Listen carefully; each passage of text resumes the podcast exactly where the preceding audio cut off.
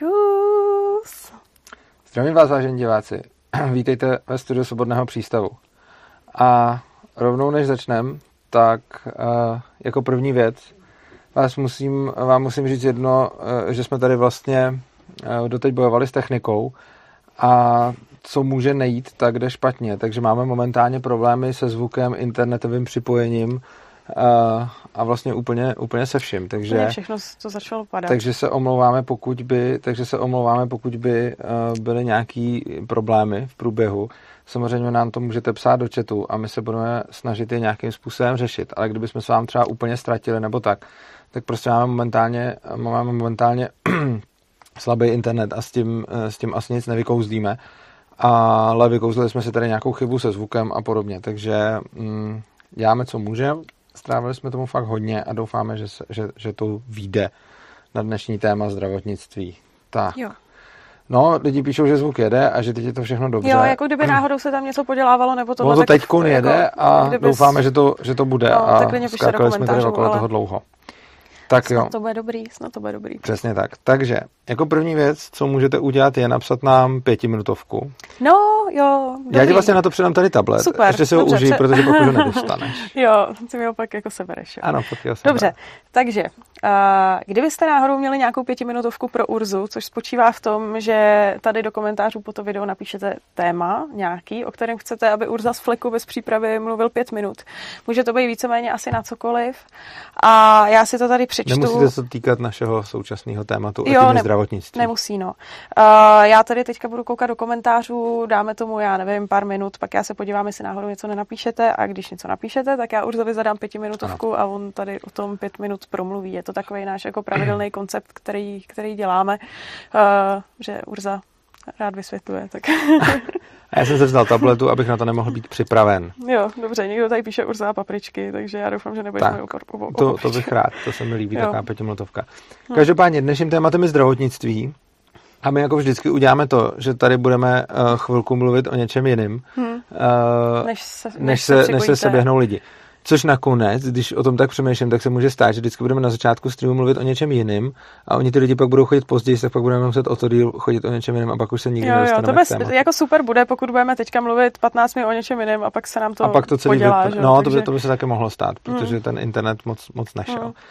Uh, tak, potom tady máme tento krásný repráček a ten je tady z toho důvodu, že nám můžete volat, uh, respektive uh, můžete tady s náma mluvit tím způsobem, že si přidáte na náš Skype svobodného přístavu, ten nick je svobodný přístav, anebo tam můžete najít přes uh, urzanarchy.gmail.com Je to urzanarchy, bez je jenom jedno Ačko, občas to lidi píšou urza anarchy, ale je to jenom urzanarchy.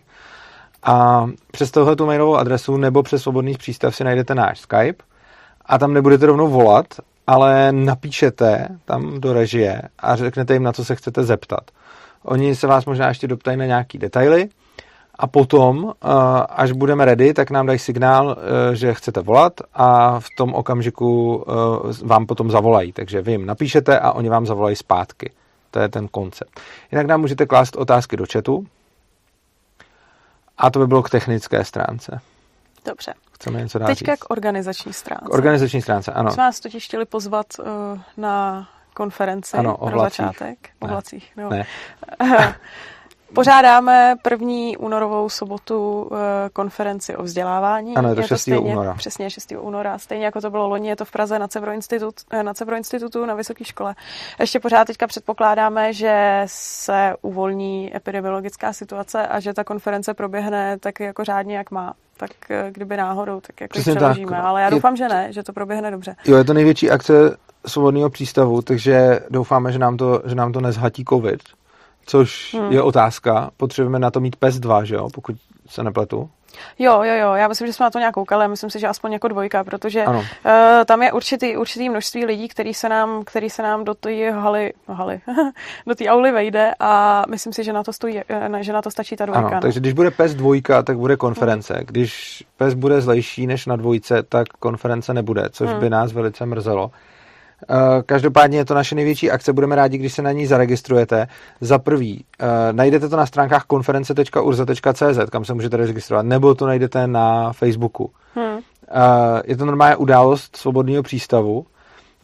je to o vzdělávání a jsou tam strašně dobrý speakři. To se můžete rovnou rozkliknout buď na těch stránkách konference.urza.cz a nebo napsali, na Facebooku svobodného přístupu. A to už je finální, konečně teď asi poslední týden, tam máme finální podobu speakerů. Hmm. Takže se můžete... Pokud někdo neonemocní, nebo, nebo se něco nestane, nebo nespadne na zemi asteroid. A myslím, tak. že to je jako fakt dobrý. Myslím, že jsme tam, že jsme tam sehnali dobrý lidi. Jednak jako úplně z takového toho hmm. jako super svobodného vzdělávání, ale potom potom taky nějaký, který s tím názorově nejsou úplně ve shodě, ale jsou k tomu zase blíž než, než to klasické školství.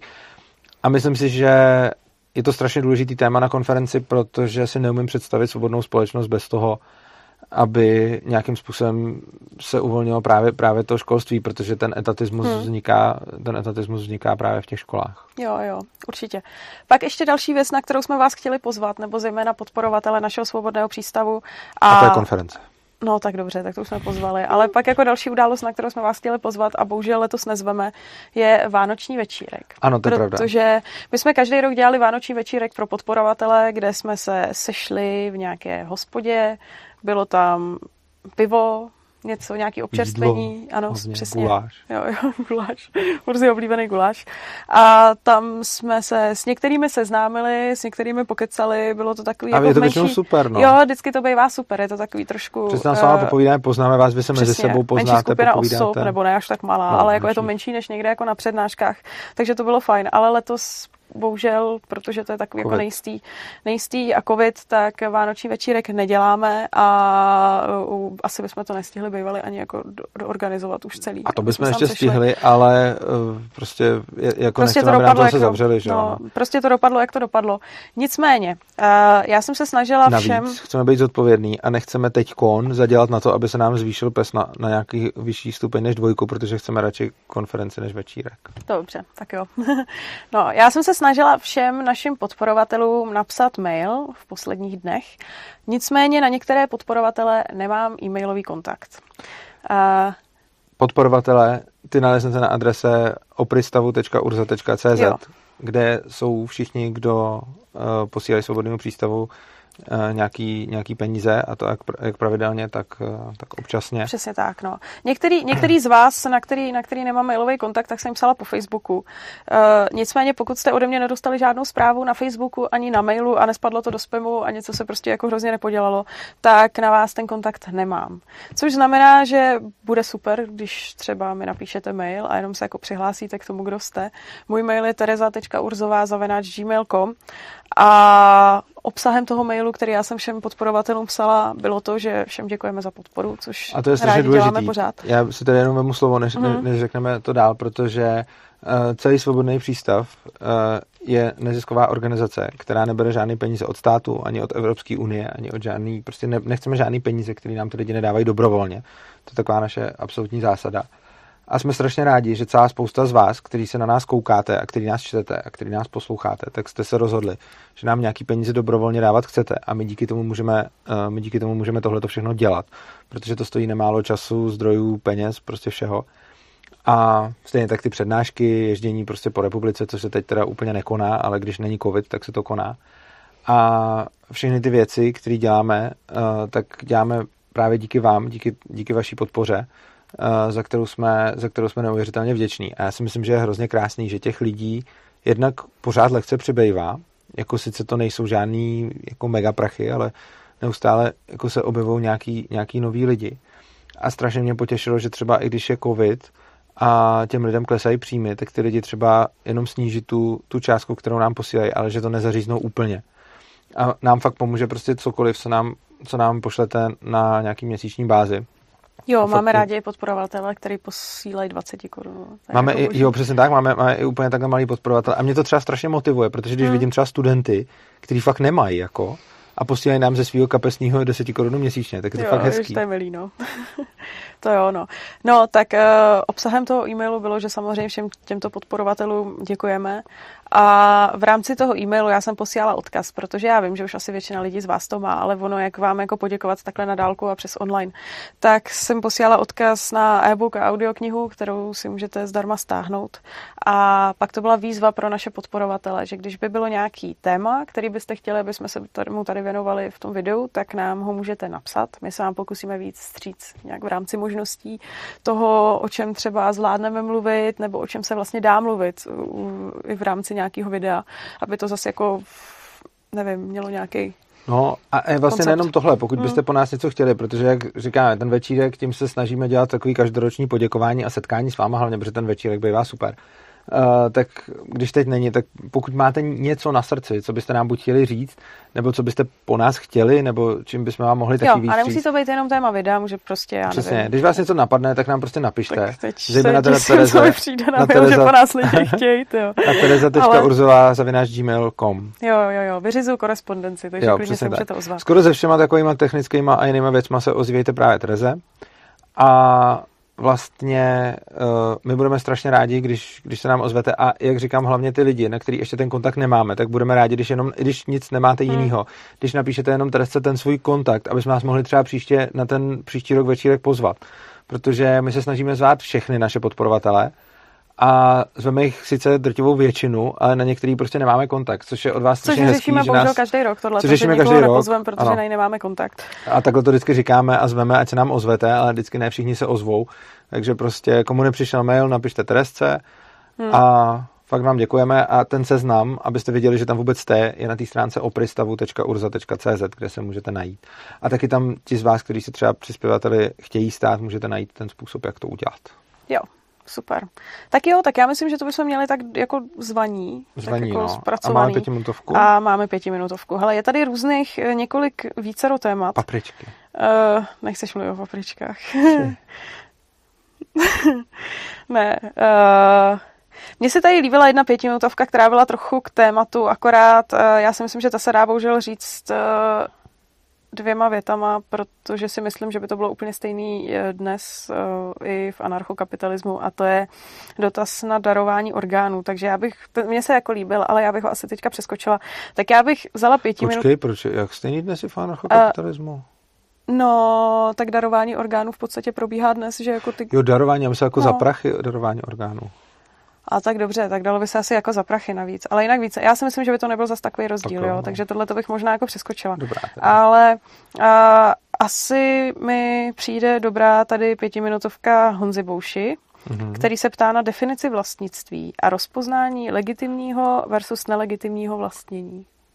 Honza Bouša byl také přispěvatel a byl to dobrý přispěvatel. Honza Bouš... se ho pak Honza Bouša nám pomáhá, ale. Pomáhá. Ano. A byl to, nám pomáhá. A, byl to Bouša, a já jsem chtěl zmínit, jak byl dobrý přispěvatel, dokud si tady do něj tak dlouho nejebala. No jo. V, v, v tom. A já jsem ti furt říkal, Ježíš Maria, on nám posílá prachy, tak do něj, a to je v pohodě, ona je to prdel, no, a to pomáš. No, ne, ne, Honza Bouša nám pomáhá, pomáhá nefinančně. Nám, jsme, Takže nejenom, Honzu, jo, Honzu ty jo, no vidíš, a já, to, já jak ho nemám v seznamu těch, těch podporovatelů. Tak a kdyby, by, ne, kdyby byl býval večírek, tak bych ho pozvala, ale vlastně mě vůbec nenapadlo mu poslat ten e-mail, takže Honzo, jo. pošlu ti e-mail. tak a téma, že bylo legitimní, jak se rozezná legitimní a nelegitimní vlastnictví. Hmm. Jo. A, a no. definice vlastnictví. Jo. Uh, takže definice vlastnictví, uh, já to mám napsaný v knížce a mám to napsaný na stránkách. Zkusím ji tady, uh, zkusím ji tady vysypat, zkusím ji tady vysypat z rukávu. Omlouvám se, pokud to bude úplně nepřesný, ale prostě vlastnictví je vztah člověka k objektu, k fyzickému objektu a když člověk vlastní objekt, tak to znamená, že s ním, že s ním nemůže nakládat nikdo jiný bez, bez jeho svolení. Vlastnictví může člověk e, převádět z jednoho na druhého e, pomocí smluv, dohod a podobně, což znamená, že můžu někomu něco dát, případně můžu někomu něco prodat. Můžu ho převádět i jako výměnou, takže buď můžu něco vyměnit, nebo vyměním za peníze, což je, což je vlastně prodej. Další, a teď to je jeden způsob, jak, jak ho převádět nebo jak vzniká. Další způsob, jak vzniká vlastnictví, je sebevlastnictví. Každý člověk je vlastníkem sám sebe. To je asi nejdůležitější, to je asi nejdůležitější forma vlastnictví. A o sebevlastnictví mnozí libertariáni a anarchisti tvrdí, že je nepřevoditelný. Já osobně si myslím, že převoditelný je, jako cokoliv jiného, čili když se vlastním, tak se, se můžu svého těla jako vzdát ve prospěch někoho jiného. A poslední věc, když něco nikdo nevlastní, tak si to lze přivlastnit homesteadingem, což znamená, že když smísím se svojí prací něco, co ničí není, a pozor, tohle je důležitý, nelze si takhle přivlastnit něco, co už někdo vlastní, tak když smísím, smísím se svojí prací něco, co, co ničí, zatím není, tak se toho stávám vlastníkem já. Tohle by byla definice vlastnictví. Já vím, že jsem to se tady trošku jako, trošku jako zamotal, protože ji nemám takhle naučenou úplně vysypat z rukávu. A když se podíváte vlastně do mojí knížky na kapitolu uh, o principu neagrese, tak tam to je. Případně se můžete podívat na můj web, na tu samou kapitolu, je to, tam je to asi přirozené právo, je to třetí kapitola, tak tam, tam, tu, tam vlastně to, co jsem tady říkal, to, co jsem tady říkal, najdete, najdete napsaný, tak abyste se v tom, tak abyste se v tom orientovali. Eh, nejdůležitější prvek vlastnictví je právě to sebevlastnictví. Eh, to je strašně důležitý, že vlastně spousta lidí, když se podívá na anarchokapitalisty a vidí, že jako jsme zastánci vlastnických práv, tak si myslí, že nám jde jenom o to vlastnit auto a barák a že jsme jako ty materialisti. Ono do jisté míry jsme materialisti, pokud za ten materiál považuji i to svoje tělo, ale to je vlastně to, to, je vlastně to nejdůležitější vlastnictví, který mám a z toho se potom odvíjí celá moje svoboda. Svoboda žít, svoboda si s tím svým tělem nějak nakládat, svoboda prostě si do toho, si to tělo třeba zničit, nebo naopak se o něj starat prostě podle toho, jak já chci a mělo by to být, mělo by to být uh, všechno na mě, to rozhodování o mém těle. A ta otázka k tomu, uh, jak poznám uh, jako legitimní a nelegitimní vlastnictví, No, legitimní je to vlastnictví, který uh, bylo získáno nějakým z těchto, těch, uh, z těchto těch tří způsobů. Takže první způsob, někdo ho na mě převed, to je asi jako úplně nejběžnější jako způsob, jak získat vlastnictví. Někdo ho převed. Buď mi to daroval, nebo, nebo výměnou za něco, ale prostě někdo ho na mě převed. Výměnou to může být i za práci v rámci nějaký smlouvy, jo. takže to je, to je první způsob, jak to, jak to získat. Druhý způsob vlastnictví svého těla, to jsem získal tím, eh, že prostě je to moje tělo, takže dokud jsem to tělo já na někoho nepřeved a někdo tvrdí, že to ani udělat nelze, tak jsem prostě vlastníkem sám sebe. A poslední eh, je právě ten homesteading, to prvotní přivlastnění, což znamená, že najdu někde něco, co nikdo nevlastní a začnu to vlastně tím, že to začnu používat. Jo? John Locke to krásně nazval, jako že to smísím se svojí prací. Uh, myslím si, že tohle to jsou tři, tři způsoby, jak získat legitimně vlastnictví a všechny ostatní způsoby jsou nelegitimní. Samozřejmě ten způsob toho převodu je nelegitimní i v případě, že já někoho násilím nebo výhruškama donutím, aby na mě to, to vlastnictví převedl. To je taky nelegitimní. Nicméně samozřejmě je pravda, že tohleto, jak to jako je, jaká je ta teorie zatím, ale samozřejmě, jak to zjistit u, konkrétní, u konkrétního objektu, tak to samozřejmě vyžaduje nějakou znalost kontextu a znalost toho světa. Je to podobné jako dneska, když prostě, jak zjistím, jestli někdo něco vlastní. Jo? To taky prostě tím, že se na to podívám, tak tam toho vlastníka jako nevidím. A když potom jako zjišťuju něco dál, nějaké okolnosti kolem, tak toho vlastníka můžu s nějakou slušnou mírou uh, pravděpodobnosti odhadnout. Samozřejmě nikdy nevím na 100%, že to ten člověk vlastní, ale to nevím na 100% prakticky nic. Takže prostě uh, legitimita vlastnictví je jako složitá otázka, ale ta není tam se až tak ten anarchokapitalismus neliší od něčeho jiného. Eh, v každém, společ, v každém společenství, který uzná vlastnictví, což je skoro každý fungující, tak řešíme problém legitimity a nelegitimity vlastnictví a vždycky je k tomu potřeba znát nějaký kontext toho, co se, co se, okolo, co se okolo dělo.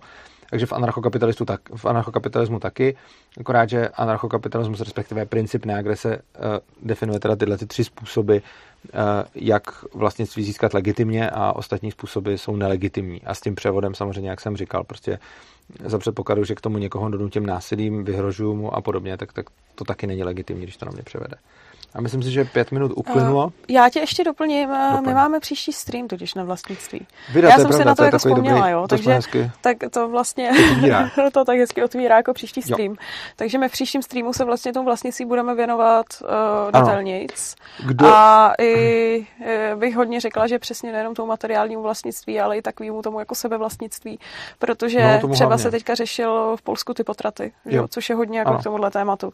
Jasně. A mm, zejména i k tomu sebevlastnictví, tam jako zapadají různé věci, eutanázie a tohle, tak tomu se budeme vlastně mm, věnovat v tom příštím streamu. Dobrá, takže uh, tohle to by bylo k vlastnictví a ten příští stream, já ho fakt doporučuji, zejména, zejména anarchokapitalistům, bude to takový docela filozofický a doufám, že to bude interaktivní, jo, takže uh, ten příští stream zrovna plánuju, abyste nám hodně volali, psali a, a všechno možný, takže, takže doufám, že, um, doufám, že to takhle půjde. Uh, mimochodem na ten příští stream se rovnou můžete upsat. Můžete se podívat na Facebook, můžete se podívat na YouTube a tam všude si můžete uh, zakliknout nějaký takovýto připomenutí nebo účast a podobně, abyste o to nepřišli. Jinak to bude, jo pozor, to není v lednu, je to v únoru, je to uh, první únorový, ne první únorový, první čtvrtek po Ježíš, tohle zase. je to čtvrtek po první únorový středě. Jo, jo, tahle ta tvoje organizace dní, jak ano, měsíce. tak, to je jo, jo. A teď ještě uzmu tablet. No já jsem právě jako cítila, že už se ho chci vzít, tak chtěla, tak jako podávám rovnou. Tak než uzmu tablet, já koukám na hodně lidí. Uh, tak řeknu ještě jednu věc a to je rekapitulace toho, co tady bylo teď, než přijdeme, než přejdeme právě k tomu zdravotnictví. Za prvé, uh, příští stream o vlastnictví Můžete se už na něj upsat na Facebooku, je to na fóru, je to, je to na YouTube. Čím víc si to tam naklikáte, tím spíš na to nezapomenete. Čím víc kliků, tím více svobodný přístav. Tak, uh, druhá věc, konference. To je asi nejdůležitější upoutávka. 6. února bude konference, pokud to nezruší nějaký covid. A poslední věc, uh, děkujeme všem donorům, kteří nám pomáhají s tím, co děláme. A já si toho fakt nesmírně vážím. Vážím si každýho, kdo vzal prostě svoji deseti korunu nebo prostě pár satoši a poslal nám to. Je to fakt super. Jsme vám strašně moc vděční a díky vám můžeme prostě tvořit. A vám všem, aby jsme s vámi mohli být v kontaktu, tak ne na všechny ty kontakty máme.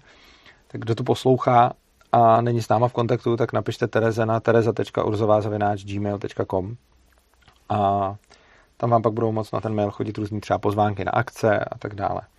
Eh, nebudeme tam zasílat nějaký, ne, nezasíláme tam nějaké jako komerční sdělení a takhle spíš Ježiš, to vůbec. Ono spíš jako vám, prostě, spíš nepíšem, než píšem. Spíš nepíšem, jako, píšem tak jednou za rok a zveme no, vás na, dvakrát, na večírek. Jo, ohledně konference a ohledně Vánoční večírku. Zveme vás na konference a na takže, večírek. Takže no, možná se k tomu ještě něco, ještě něco přidá, ale, ale to. Hmm. Tak, takže to by bylo asi vše.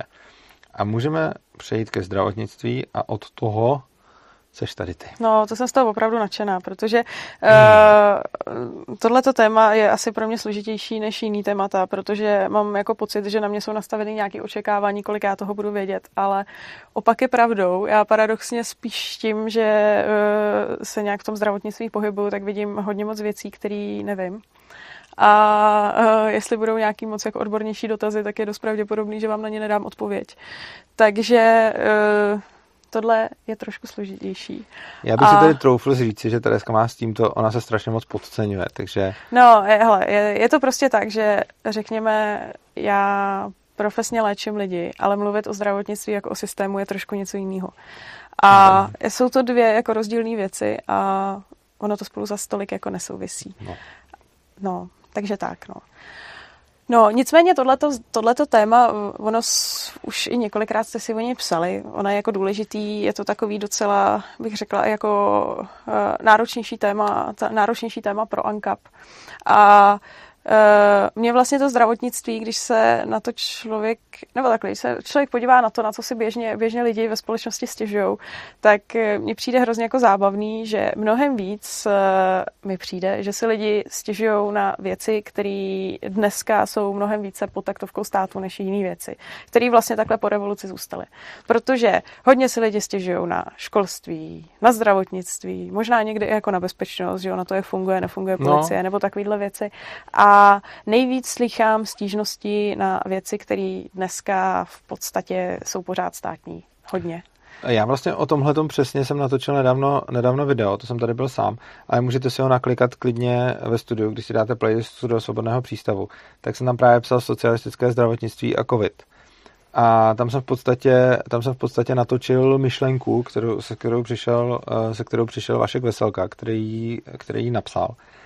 A mně se hrozně líbila. On právě poukazoval na to, jako, jak to tady vypadalo před rokem 89 ve všem prostě. Jak to vypadalo, když, jak se furt řešilo jako veřejný problém, že není dost, já nevím, aut a že jsou pořadníky na byty a všechno to byl veřejný problém. A po nějaký době, jako po revoluci, začalo to, co se dalo trochu nějak fungovat, takže konečně už byl prácí prášek a toaletní papír a hygienické vložky a všechny tyhle ty věci. Ale pořád se nic moc nezměnilo na tom zdravotnictví a to je pořád ten veřejný problém. Že? Takže prostě teď to tady máme tak, že se řeší jako kolik je doktorů a, a jaká je kapacita a podobně. Přitom ono je to dáno prostě tím, že v tomhle segmentu, který je státní, tak tam jako ty zákazníky nechceš. Že? Prostě když jsi firma, tak čím víc zákazníků, tím líp a snažíš se dělat, aby se to, aby se to prostě, snažíš se prostě dělat, aby se tebou přišli a všechny ty vnitřní procesy v té firmě si nastavíš tak, aby si zvládala to, že jich je hodně, protože to chceš, aby jich bylo hodně. Oproti tomu, když jsi stát... Ve zdravotnictví chceš, aby odešli. Chceš, aby odešli, přesně tak. A chceš, aby tam nebyli, protože tě v podstatě otravujou, že musíš něco dělat. A jako je, je to vidět úplně na všem. Tohle to psal hrozně hezky ten víc samek. To spíš popiš ty to, to, to, tohle to zmiňoval s tím mekáčem, že jo? Jo, jo, jo, no. Uh, Ježíš, já ho nezvládnu parafrázovat úplně, ale víc samek, eh, což je záchranář, docela známý, my ho máme rádi, byl tady byl ve tady. studiu, tak se můžete podívat na video. Tak eh, ten o tom měl rozhovor v médiu, aha, teď nevím v jakým, to je asi jedno. A ten tam právě jako psal, že si jako nedovede představit, že by přijel někdy jako večer do Mekáče a oni na ně koukali tak jako kolikrát koukají doktoři, když k ním přijdete nebo nejenom doktoři, prostě obecně zdravotníci, když k ním přijdete pro zdravotní nějakou péči, že jo? takže eh, je tam opravdu vidět jako diametrální rozdíl a to neříkám jenom, jako není to jenom z pozice toho zákazníka, jo? ono je to z pozice i člověka, který v tom pracuje. Prostě státní sektor se soukromým je fakt strašně rozdílný a mně to kolikrát přijde jako hrozně vtipný, když eh, většina mých kamarádů pracuje ve sta- eh, v soukromém sektoru a vidím, jak tam mají některé věci uspořádané, jak tam jako některé věci fungují a na to koukám, si říká, hm, soukromý sektor, jo. jo, že vždycky mě to tak jako pobaví a je to, je to strašně znát. Jo, ono je to hrozně vidět tý, v tom soukromém sektoru, prostě jako i tam, co jsem dělal já, tak prostě je důležité mít toho zákazníka a potom si nastavíš procesy tak, aby si těch zákazníků měla co nejvíc a aby ti to fungovalo. V tom státním sektoru máš nějak nastavený procesy a pak se sociálním inženýrství snažíš donutit ty lidi, aby se chovali tak, jak ti to bude vyhovat do těch procesů, což je, což hmm. je jako hrozné. A ono, jo, přesně tak, a to je vlastně z pozice toho zákazníka, ale ono i z pozice člověka, eh, který má tu službu poskytovat, tak obecně mi přijde, eh, jako samozřejmě, asi to tak nebude všude, jo, to jako eh, mám takhle svůj sociální okruh spíš třeba jako z větších nějakých jako úspěšnějších firm, ale i vlastně pozice k tomu zaměstnanci, u kterého je snaha nějak prostě toho zaměstnance zlepšovat, eh, natchnout ho pro tu práci, nabízet mu třeba nějaký jako benefit, aby ten člověk prostě byl dobrý v té práci, aby ho ta práce bavila, aby se někam jako posouval, eh, je ten přístup k tomu zaměstnanci úplně jiný než v tom státním sektoru. A eh, říkám státním sektoru, protože si myslím, že učitelé to mají jako úplně stejně jako ty zdravotníci, jo? že to prostě bude asi parametr toho, že to je takhle, no. Ale ty jsi na začátku říkala, že je to jako složitý téma pro ANCAP. Mně třeba zrovna zdravotnictví připadá jako dost jednoduchý téma, jakože Složitý jo. je třeba podle mě životní prostředí, nebo, nebo ty, ty se fakt těžko vysvětlou, protože k tomu je spousta třeba jo. toho chápat. A zdravotnictví zrovna přijde úplně To máš easy. pravdu, ale problém s tím zdravotnictvím je, že stejně jako různý sociální systémy a takhle, je to hodně emocionální téma. To jo. A e, když máš lidi, kteří fungují primárně jako emocionálně a mají třeba velký zájem na dobru ostatních lidí, tak se jim tohle to hrozně těžce vysvětluje, protože oni mají pocit, že jakmile do, do zdravotnictví pustíš jako trh, tak e, je nějaká skupina obyvatel, která to odnese což no. je hrozně jako těžký předat a většinou ty emocionální, emocionální lidi do té diskuze s tím letím předpokladem jdou a ty už jsi rovnou v pozici, že jim tohle to vyvracíš. Že už jim jako nevysvětluješ, nevysvětluješ, jak by to jako fungovalo s čistým nějakým jako nepopsaným listem, ale už jde o to, že celá tahle diskuze vždycky probíhá tak, že ty jim vyvracíš to, že uh, určitá skupina osob, z pravidla nejchudší lidi, by to neodnášeli. Což si myslím, že je jako komplikovaný. Jo. Že třeba životní prostředí uh, je složitý téma, určitě. Jako myslím si, že to je jedno z nejsložitějších téma pro ANCAP, ale uh, myslím si, že ty emoce až na nějaký fakt vyloženě nadšený ekologi tam nehrajou takovou roli. Je to připomnělo, co jsem vedl nedávno za diskuzi pod nějakým videem, možná to bylo přímo to s tím covidem, to si určitě pustíte, dobrý video, to, jsem, to si myslím, že se mi povedlo. Uh, každopádně pod tím videem, nebo pod nějakým jiným možná, jsem určitě na YouTube v komentářích řešil, uh, že tam přišla nějaká paní, která říkala, že je snad samozřejmý, že přece uh, zdravotník, jako, že zdravotnictví musí být socialistický a že zdravotník musí mít licenci, protože tam jde o život. A že přece to nemůže dělat jen tak někdo.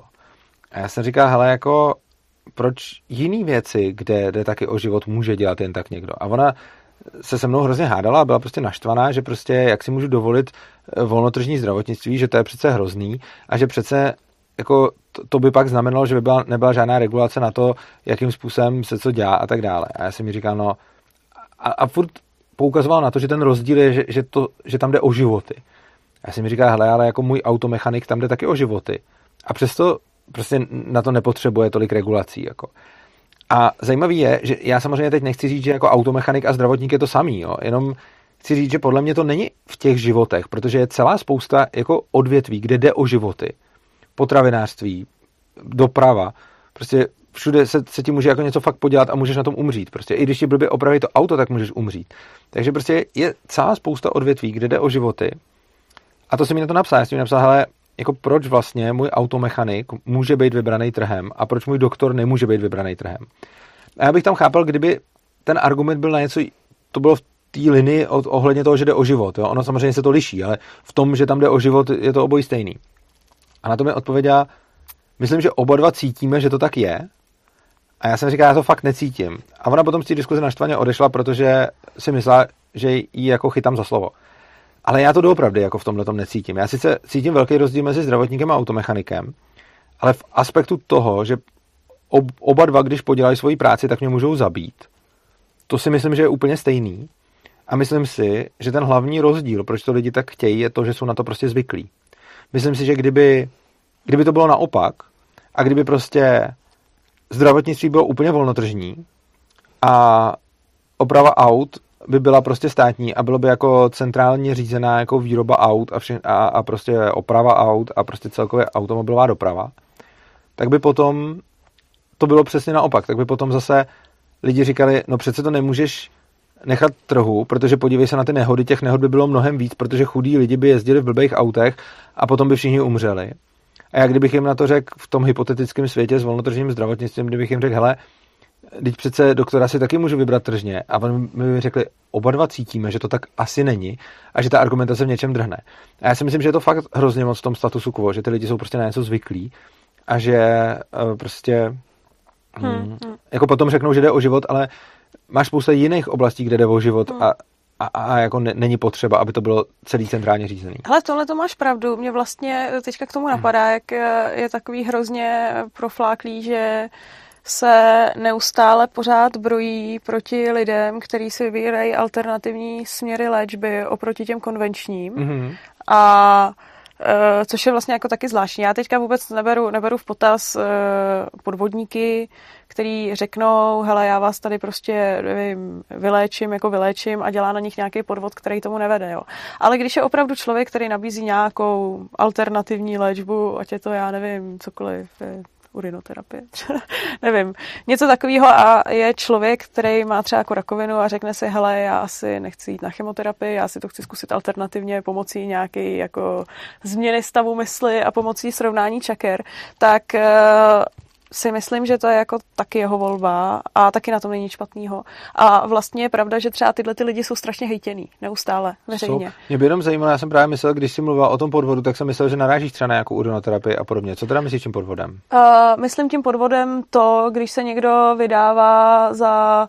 Nebo takhle, když ti někdo Uh, myslím si, že podvod je v tom, když ti někdo slibuje uh, cíl, cíl, který... Oh, počkej to, to je špatně. Uh, když to někdo asi jako vydává za jiný typ léčby, než to reálně je. Jo, chápu. Jo. jo rozumím. Já jsem nechtěla říct slibující léčby, který jo, jo, se nedosáhne, jo, protože ten se nemusí dosáhnout jako nikdy v ničem, jo. Ale uh, když ti slibuje trošku jako něco jiného, než to reálně je. Jo, tomu rozumím. Takhle, jasně, jo. No. Jasně, Což, to prostě No. Prostě s tím uzavřeš smlouvu na něco a dostaneš něco no. jiného. Třeba typický podvod mě přijde, když ty přijdeš, eh, což eh, jsem slyšela, vím, že některý doktoři to tady dělají, když přijdeš k doktorovi, chceš eh, léčit nějaký svůj problém, chceš na to nějakou jako tabletku a on ti dá homeopatika to si myslím, že já to třeba... Počkej, urinoterapie jako není a homeopatika Ne, jsou. jde o, to, jde o to, že ti neřekne, že je to homeopatikum.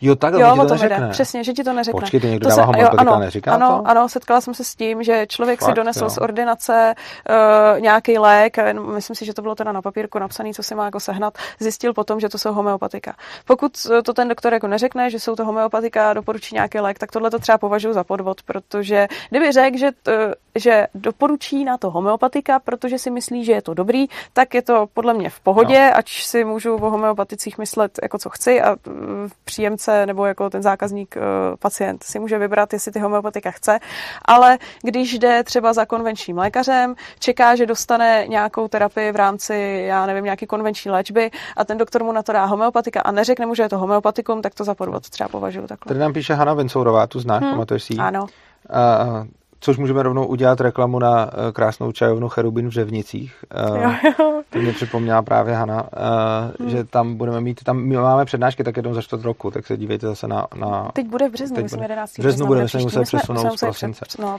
Každopádně Hana Vincorová píše, když své metodě sám nevěří. no, to je samozřejmě jako charakteristika podvodu. Hmm. Otázka je, jestli se to dá zjistit a potom podle čeho to jako zjišťovat zvnějšku, že jo?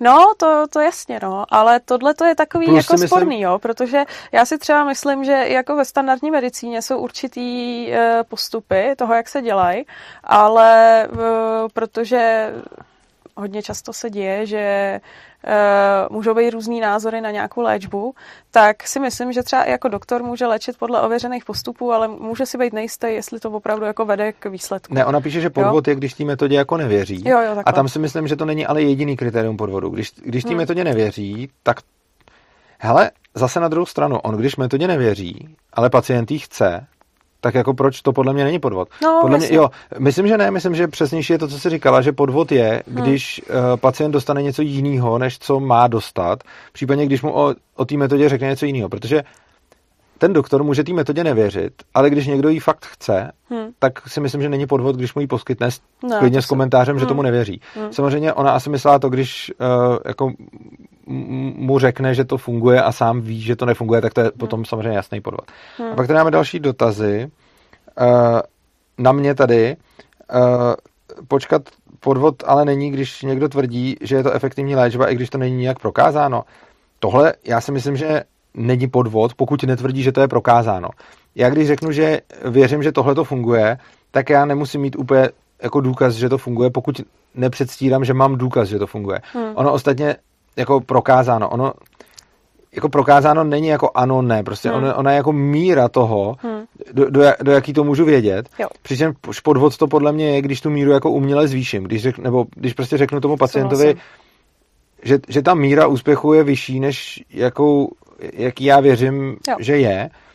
A samozřejmě, když mu budu třeba nějaký informace zatajovat a podobně, to vnímám taky jako Určitě podvod. No.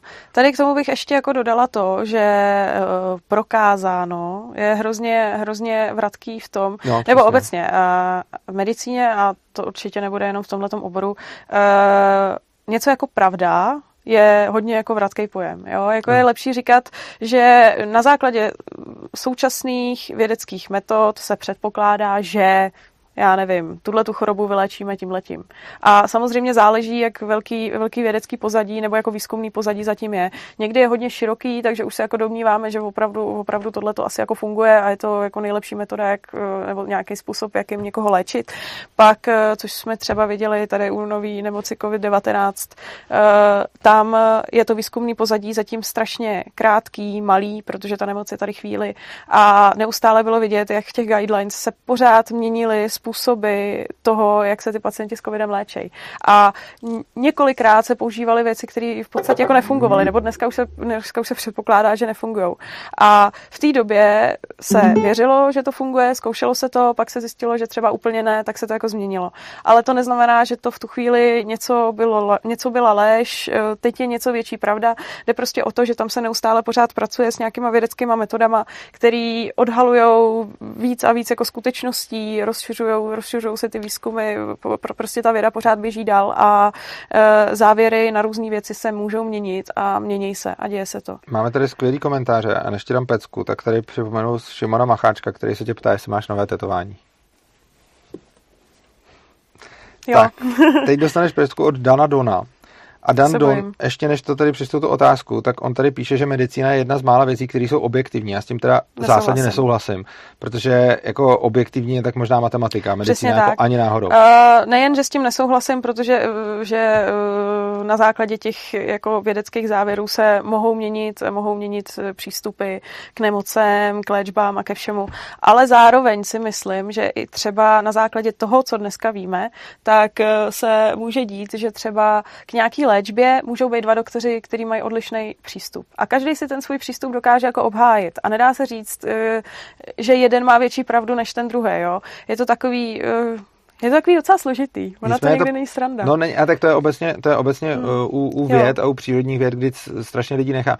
To je zase jako takový moje jako věčný téma, že hrozně moc lidí nechápe, že přírodní vědy, nebo jako ale jako fyzika, eh, medicína a tak hmm. dále, že, že prostě tam jako nedokazuješ jako v matematice, že bys prostě najednou jako věděla, Přesně že to tak, máš. No. Tam máš prostě nějaký poznatky a máš maximálně jako, jako hypotézu, kterou si zatím nevyvrátila, ale může se ti to prostě v budoucnu změnit. Hmm. Takže cokoliv, co teď momentálně se zdá, že funguje, tak je prostě nějaká, jako, jako může to osvědčit jako nějak statisticky, hmm ale jinak prostě je to spíš nějaká no. jako hypotéza. Ale ta otázka tohleto, od toho Donadona... Ještě ti jako doplním. Mně se tohle strašně líbilo právě ohledně toho covidu na jaře, protože jak to byla nová nemoc, teď se na to soustředil celý svět a teď nikdo jako nevěděl pořádně, co no, se má dělat. To byla úplná paráda. Já jsem poprvé v životě, protože eh, většinu, většinu nemocí, se kterými se... Ukazuje, jak to není objektivní. Přesně, no, protože většinu nemocí, se kterými se tak jako setkávám, tak to jsou nemoci, které už jsou jako, je o tom napsáno strašně moc, jsou hrozně jako popsaný, člověk to léčí už tak jako rutině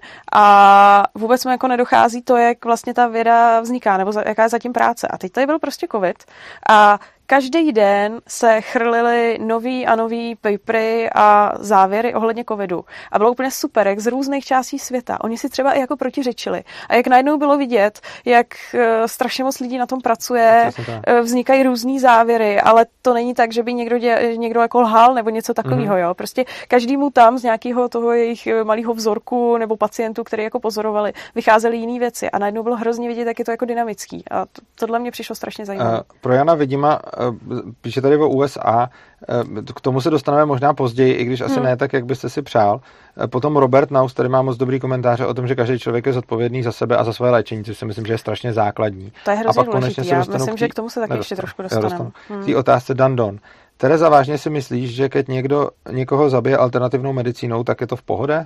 Uh, myslím si, že když pro tu alternativní medicínu se ten pacient rozhodne, tak ano.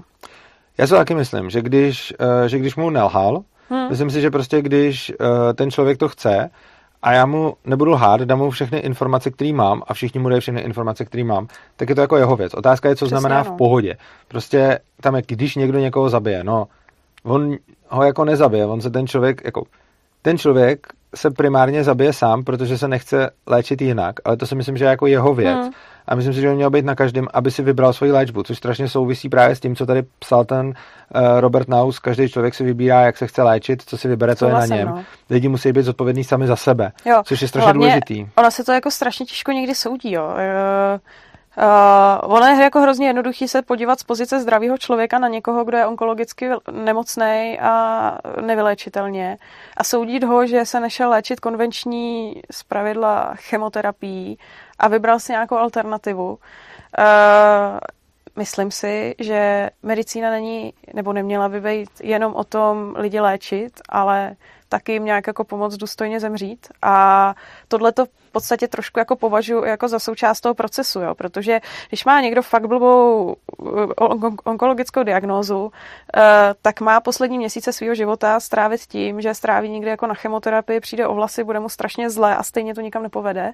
A nebo se má upnout, eh, aspoň jako psychicky, na nějakou alternativní terapii, která mu pomůže psychicky já nevím, no, která mu pomůže aspoň nějak eh, psychicky se sebou pracovat a dožít ty poslední měsíce jako takhle, já nevím, no. Eh, myslím si, že se to z pozice druhé osoby docela špatně, špatně tohle to soudí a hodnotí a ať si to každý Máme rozhodne, jak chce. naprosto skvělý komentáře a jeden se mi to fakt zajímal, co mi na to řekneš. Jiří Lampa se ptá, jak jsme se bavili o těch podvodech, tak on hmm. se ptal, jestli by měl léčitel i doktor říkat, že dávají placebo. Hm.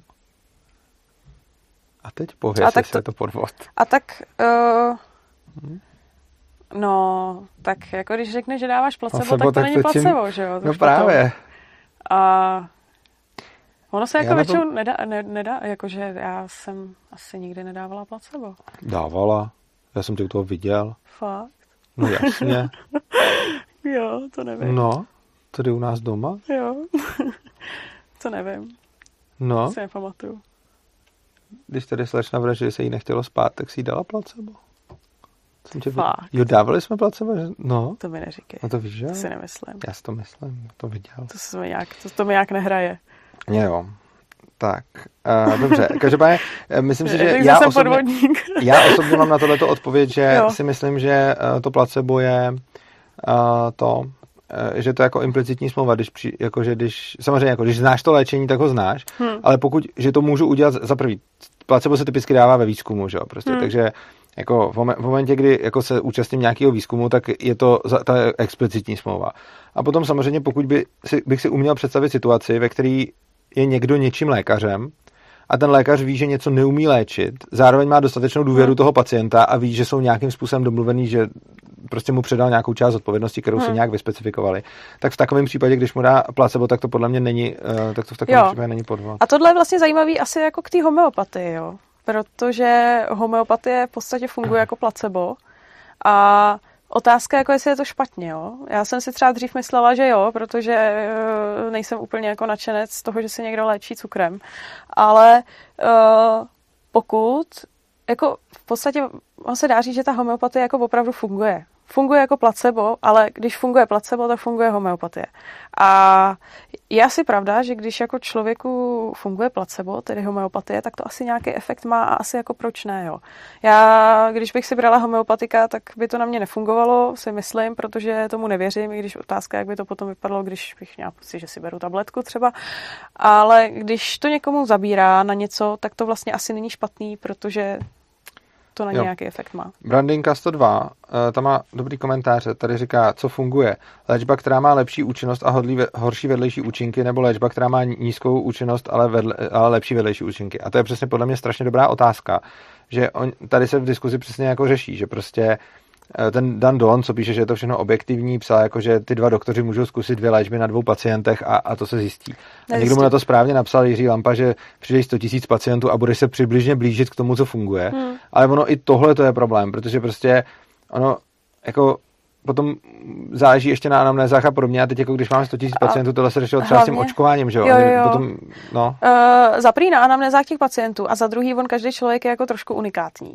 A na každýho ty věci fungují jako trošičku jinak. Ono samozřejmě je strašná jako řada řada, já nevím, léků, který uh, přibližně na ty lidi jako fungují obdobně, jo. Ale třeba si myslím, že to je takový jako specifikum různých jako psychiatrických medikací. Tam opravdu je vidět eh, hodně jako psychiatrických medikací a docela jako tlustý lekták s nežádoucíma účinkama. Tam je strašně moc vidět, jak eh, na různý lidi fungují úplně jinak. Zejména třeba antidepresiva, jo? jak jako někdo má nežádoucí účinek takový, někdo má jako takový a vůbec nevíme proč. Jde prostě o to, že každý člověk je trošku jako unikátní a ono to jako není vidět, když se na toho člověka podíváme zvenku, ale opravdu to tak je, jo že eh, jsou od různých jako nesnášenlivostí eh, přes, přes to, že ty léky fungují prostě jinak, přes to, že člověk má v tom těle třeba jako něco, něco jako malinko jinak. Takže dát stejnou terapii dvěma pacientům vůbec neznamená, že jim zabere stejně. tak. Tady píše Víčesták a zatím nevyvrácená hypotéza. Naštěstí se v uvozovkách objektivní pravda neřešila u Einsteina. Eh, Ten taky eh, popíral tehdejší vědecké poznání o newtonovské fyzice. A tohle je podle mě strašně jako, strašně jako zásadní komentář. Prostě lidi, kteří nerozumí vědě, věda, se stala mimo jiné novým náboženstvím. A tím vůbec jako nehejtím vědu. Neříkám, že ten, kdo dělá tu vědu, tak Hmm. hmm. to, věci jsou věci. Ale věda se stala novým náboženstvím pro lidi, kteří vědě absolutně nerozumějí. Hmm. Prostě Souhlasím. je celá řada lidí, kteří o vědě nevědí vůbec nic. Jo? Nejsou schopní si přečíst studie, nejsou schopní si z ní cokoliv vybrat. Čtou tak maximálně jako články, které píšou novináři, kteří blbě pochopili ty studie. A tyhle ty lidi jsou přesvědčení o tom, co jako věda dokazuje. A jsou Hmm. přesvědčení o tom, že toho dokazuje asi tak jako milionkrát víc, než reálně dokazuje. Prostě úplně stejně jako tehdy, věda prostě dokazovala, ona to Hmm. nedokazovala, ale prostě jako dokazovala, že prostě platí newtonovská fyzika. A pak přišel Einstein a zjistil, že ne. Tak v medicíně a všude se to děje. Prostě ten Einstein byl slavný případ, ale oni všechny tyhle ty vědy, jako medicína, fyzika, oni jsou všechny na tomhle principu. Prostě my, když se díváme, co dělali jako lidi v 15. století, tak oni jako nebyli kreténi. Oni jako dělali to, k čemu měli poznatky. A taky měli něco, co prostě věděli, že funguje. Do, do té míry, do které to mohli zjistit tehdy. A ano, teď jsme o trošku dál, což znamená, že máme nějakým způsobem lepší metody, jak to zjišťo- zjišťovat. Ale jako zase za 200 let se někdo bude dívat sem a bude jim to připadat úplně stejný jako v tom 15. století. Akorát, že lidi teď jsou jako úplně upnutý na tu vědu, takže mají hmm. pocit, že současný vědecký konsenzus je jako důkaz, ale to prostě není. Hmm. A ta, ta medicína prostě, ono úplně stejně, jak se to dělalo jako stovky a tisíce let, tak se to pořád dělá doteď, že když se objeví nějaká látka, která z nějakého důvodu funguje, protože se to prostě zkouší na těch lidech, že to funguje, tak ona se používá, i když nevíme přesně proč. Jo, tohle to je paralel, prostě nevíme, proč funguje. A plus, jak jsem mluvil o té psychiatrii, to je stejný. Prostě máme strašně moc látek, který nějakým způsobem něco někomu dělají, každému něco jiného. Nevíme vůbec proč, nevíme, jak fungují antidepresiva, prostě jako nevíme, jako komu předepsat jaký antidepresiva. Hmm. Prostě jako nevíme, co, co přesně hmm. na co. Jako tušíme nějakou funkci, ale prostě nejsme tak, jak si celá řada lidí představuje, že jsme jako ty geniální věci z toho sci-fi Star Treku, který si takhle voskenují toho člověka, ví přesně, co mu je, dají mu tu pilulku a ono to jede. Jako to, to takhle prostě není. Jakože my, neví, my jako přibližně víme, co tomu člověku je a přibližně máme na výběr z nějakých pilulí, který mu asi možná nějaká z nich pomůže a asi možná taky nějaká z nich ne a teď mu tak různě uškodějí. Což jako nevíme, dokud mu tu piluli prostě nedáme. Jakože můžeme hmm. si tím být jako do nějaký míry jistý a když jsme doktor, tak jistější, ale prostě jako ono se to jako Jo, jako je to tak a zejména si myslím, že obrovská budoucnost bude v tom, že každý člověk má trošku jako jinou genetickou informaci. Že? No, tak. A ono s tím eh, ty léky do jisté míry, nebo na základě, na základě toho, že je každý člověk v tomhle trošičku jiný, tak eh, ty léky můžou jako jinak, jinak s tím člověkem interagovat a jinak mu pomáhat, fungovat nebo dokonce jako vůbec nefungovat. Takže tohle je třeba jako obrovská, obrovská budoucnost v tom, že je možný, že jednou se třeba nějaký tyhle ty terapie budou vyloženě jako personalizovat na člověka, vyloženě toho, jaký má třeba geny nebo tak, jo. Hmm. ale to, to se uvidí, to je hrozně, hrozně ještě daleko. Dvě podobné otázky. Pavel Kotyza, zodpovědní za sebe, to je sci-fi. Třetina nádora je inteligenčně plachá. A vy si myslíte, že by měli být zodpovědní sami za sebe? A v Simka, vy vycházíte z úplně mimo předpokladu, že běžná populace rozumí věcem na stejné úrovni jako člověk, který studoval medicínu nebo určité jiné obory. Já bych k tomu za sebe řekl, tyhle ty věci jako asi takhle. Čím víc budeme žít ve světě, kdy budeme lidem tvrdit, že je tady někdo, kdo rozhoduje za ně, tím míň oni budou motivovaní nebo budou mít snahu si o tom jakkoliv rozhodnout. Prostě jako přijít do nemocnice a říct, pane doktore, konejte, mi přijde hloupý a vůbec nevědět, co se tam děje, mi přijde jako sebevražda. A je to, je to ve strašně moc věcech. Prostě strašně moc lidí řekne prostě konejte, ale tak jasně, pokud je to nějaká blbost, tak je to jako v pohodě, že prostě stejně tak jako to, že přijedu do autoservisu se nechat opravit auto, když je to nějaká blbost, tak hmm. úplně stejně jako když se mi stane nějaká blbost, tak jít k doktoru. Ale v momentě, kdy se mi tedy něco jako vážnějšího stane, tak jasně, že na to můžu jako vsadit a říct si, já na to kašlu, ať to za mě všechno rozhodnou oni. Ale myslím si, že jako je, jako, že se plete příčina a důsledek, protože je tady určitá, já nevím, jak to říct, prostě je tady určitá kultura předávání zodpovědnosti jiným lidem, protože to už se jako učí ve škole a lidi na to furt naskakujou, tak potom ty lidi nemají moc strašně často vůbec jako touhu tu zodpovědnost přebírat sami a radši furt odevzdávají jiným lidem. Ale čím víc tady budeme v této kultuře používat tyhle ty argumenty, tím víc to potom bude plynout do toho, že ty lidi jako nebudou schopni no. rozhodovat. Já no. neříkám, že budu kdy schopný být rozhodnout jako, jako doktor, ale tak snad chci aspoň vědět, co se okolo mě děje. A já si hlavně ani nemyslím, že jako špatně za sebe tu zodpovědnost někomu předat, jo. Jenom je v tu chvíli, myslím, jako důležitý to nedělat automaticky, Přesně. ale uvědomit si v tu chvíli, že přistupuju k tomu, že někomu za sebe předávám zodpovědnost.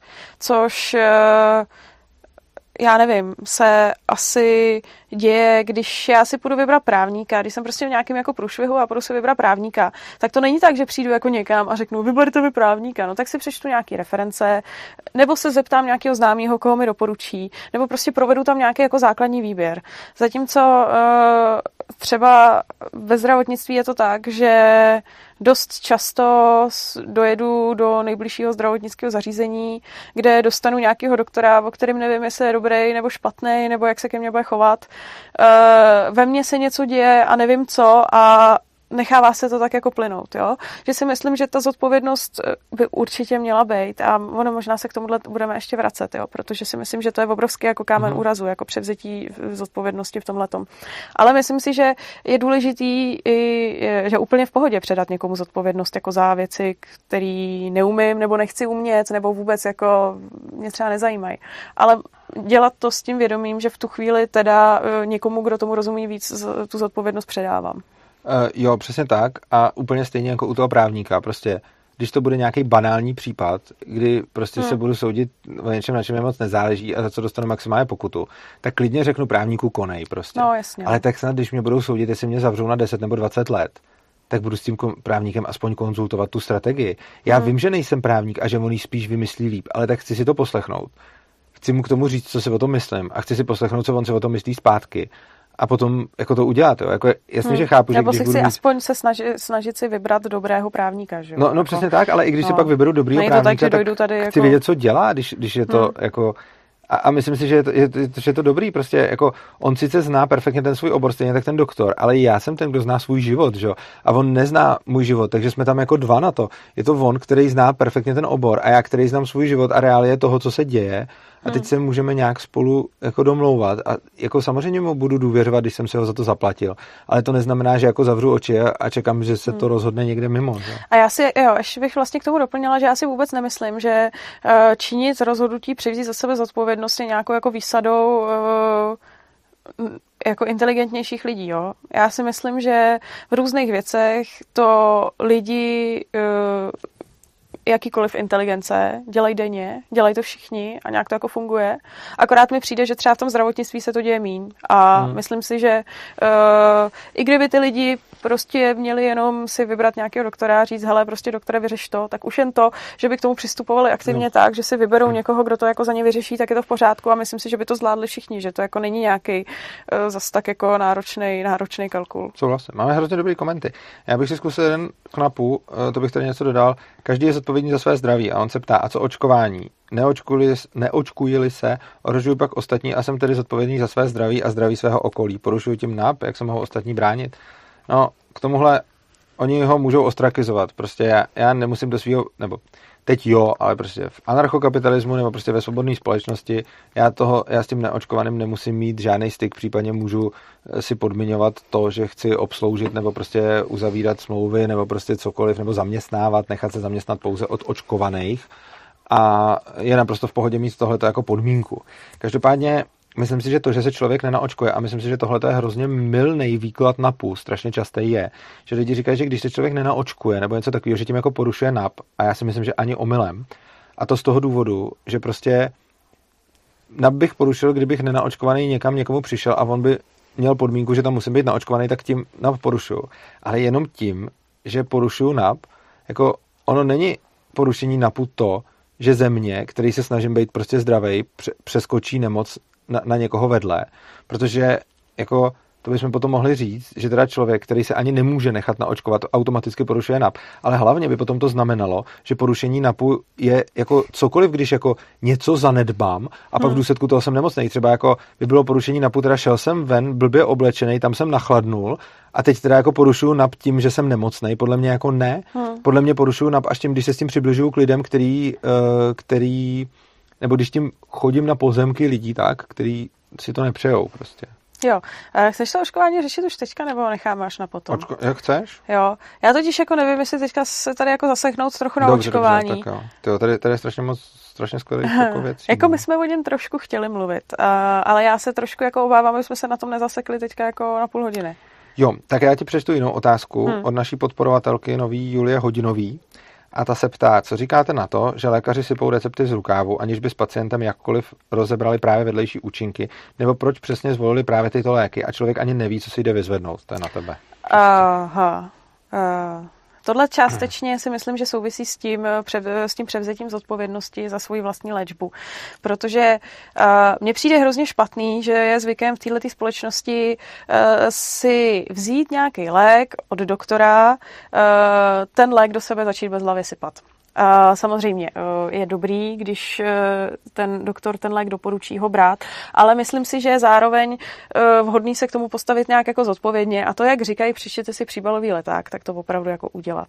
Protože je hrozně jako častý, že člověk si nějaký tyhle ty léky jako začne brát, pak začne mít nějaký nežádoucí účinky a řeší se jako měsíce, co se mu děje, proč se mu děje a pak se jako zjistí, že, že, že to je z nějakého léku. Myslím si, že aby se rozebíraly nežádoucí účinky s každým pacientem zvlášť, by bylo strašně časově náročný. A ono se to omílá pořád dokola, ať si lidi ten příbalový leták přečtou. A jsou lidi, kteří to dělají, ale jich strašně málo. A tohle to si myslím, že už je spíš jako na těch pacientech, aby uh, k tomu přistupovali tak, že dostávají nějakou léčbu, když je jim řečeno, přečtěte si příbalový leták, aby si ho opravdu jako přečetli, nějak se nad tím zamysleli a trošku jako aktivně k tomu přistoupili. Tak.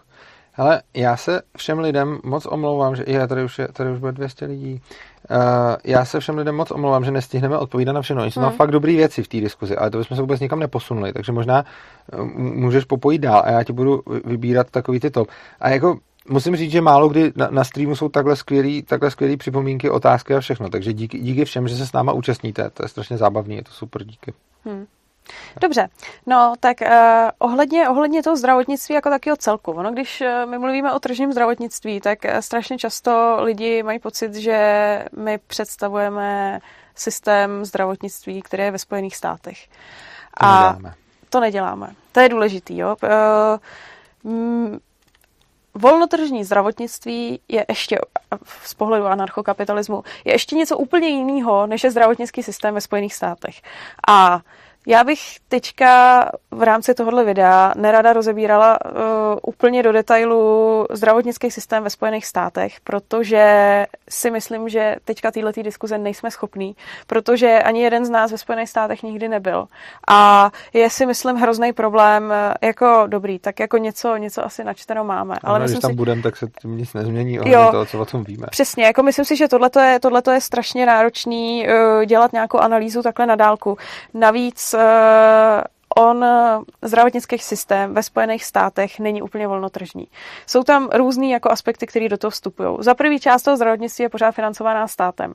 Za druhý je tam regulatorní prostředí obrovský na ať už na to, kdo může léčit, jak se může léčit, čím se může léčit. Za třetí je tam obrovský problém eh, toho, že léky, který, nebo obecně všechny zdravotnické eh, materiály, léky a věci, které do toho zdravotnického trhu vstupují, tak musí být schvalovaný, což zatím je obrovská problematika licencí, licencí um, těch, jak se tomu říká, když si něco, něco Patenty? Co? Patenty? Patenty, ano, to jsem chtěla, tohleto slovo jsem hledala. Licencí, patentů a obecně, uh, uh, obecně vlastně uh, ty zdravotnické prostředky jsou kvůli tomu jako i trošku jako dražší, je problém na ten trh vstupovat. A uh, ano, to zdravotnictví ve Spojených státech je o dost tržnější, než je tady v České republice, ale zas na druhou stranu není to úplně to, co představujeme my. A je tohle to jako věčný problém, že my, že dost často lidi chtějí, aby jako jsme obhajovali systém, systém zdravotnictví ve Spojených státech, ale což úplně jako My se nechceme. snažíme sehnat hosta na, na zdravotnictví ve Spojených státech, máme nějaký dva potenciální, jo. jeden to nějak přislíbil, pak se neozejvá, druhý zase se mu nechce. Uh, i když uvidíme. Jako, vím, že je to častá otázka, vím, že to po nás chcete, hmm. ale prostě a my, my proto něco děláme, tom. pracuje se na tom, jo. ale není to tak jednoduchý, hmm. takže jako snad uh, americký zdravotnictví, ano, já bych tomu jenom řekl, americký zdravotnictví prostě není volnotržní zdravotnictví, ani hmm. náhodou. Je, je volnotržnější jako, než to naše, ale není volnotržní. No tím se ani nejsem jistý, jestli to jde tak říct. Jako. Hmm já nevím, jako, jak to vůbec porovnat, když máš jako takovou, takovýhle mraky regulací. Jako to, tohle to bylo, co jsem říkal na jedné přednášce. Můžeš mít jednu no, regulaci. No, jasně. Kdybych měl regulaci, já určuju, kdo může léčit a nikdo jiný ne. Tak je to jedna hmm. jediná regulace. Přesně, no. A, a ono strašně celý... záleží. Jsou určitě jako aspekty, které tam jsou eh, volnotržnější než u nás, a pak jsou některé aspekty, které bych řekla, že jsou tam vlastně na stejno jako u nás. Jo. Takže uh, tohle je jako problém a obecně to, co my tak nějak já nechci říct propagujeme, ale zdravotnictví z pohledu anarchokapitalismu prostě není zdravotnictví ve Spojených státech. OK. No. Tobiáš Kout se tady ptá, já zase si dám jeden nap, eh, porušuju nap, eh, když nakazím někoho virem, pokud mi řekne, že tím virem nechce být nakažen a nechce ho vpustit do svého těla. Uh, osobně si myslím, že na tu otázku se takhle odpovědět jednoduše nedá. Myslím si, že NAP porušuju ve chvíli, kdy já sám cíleně vyvíjem aktivitu, která způsobuje to, že ho to nakazí, oproti tomu, kdy se tomu jenom nebráním. Což znamená, že uh, já podle mě nejsem povinen Eh, oproti klasický, jako oproti přírodě, si prostě zvyšovat svoji imunitu, ať už očkováním nebo čímkoliv jiným. Protože jsem se nějak narodil s nějakou imunitou a tuhle tu imunitu mám a nějak se prostě pohybuju mezi lidma a dokud jenom chodím tam, kam můžu chodit a nikomu nevlezu na pozemek a tak dále, tak v tomhle případě podle mě nena, neporuším nap ani v případě, že někoho nakazím. Jo? I v případě, že prostě já nachladnu a pak to ode mě někdo chytí, nebo já prostě onemocním a pak to ode mě někdo chytí.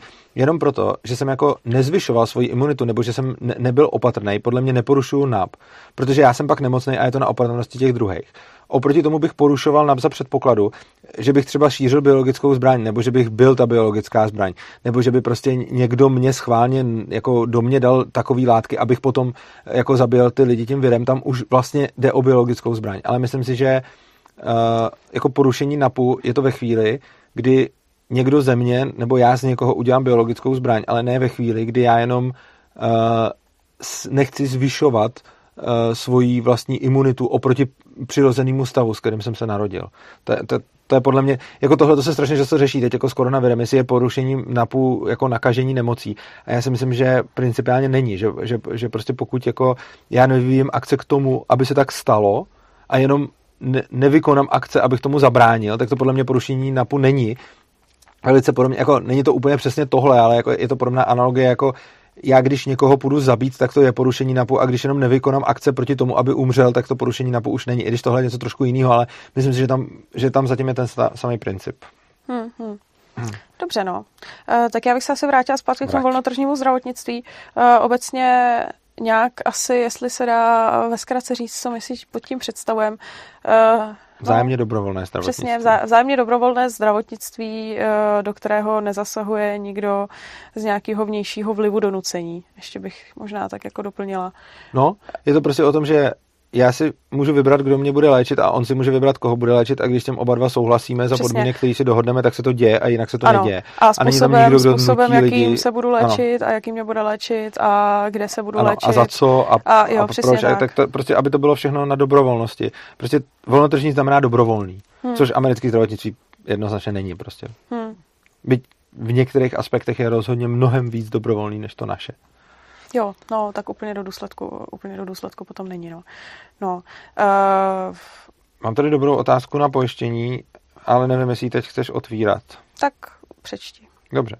Jan Kouřimský se ptá, proč nemůže být výpočet uh, výše zdravotního pojištění hm, Pardon, proč nemůže být pro výpočet výše zdravotního pojištění zohledněn životní styl, jako strava, sport, no, alkohol, tak, cigarety? Dobrý, tak je to, podle je to vás, super. Tak je to podle vás kvůli problému metriky, nebo je to nevůle? No. Uh, no, tak tohle je základní problém toho, proč, eh, nebo jako v tom, jak tady máme netržní zdravotnictví. Tady obecně uh, pojišťovnictví. V pojišťovnictví je strašný problém, protože tady máte jako několik pojišťoven, které uh, jsou regulovaný tak, že v podstatě všechny vás pojistí víceméně na to samý. A uh, nebo jako ty podmínky toho pojištění uh, jsou víceméně jako stejný a ty pojišťovny, když už si něčím konkurují, tak jsou to zpravidla spíš jako benefiční, pro, be, benefiční bene, benefit, ty benefity pro pojištěnce na takový jako drobný.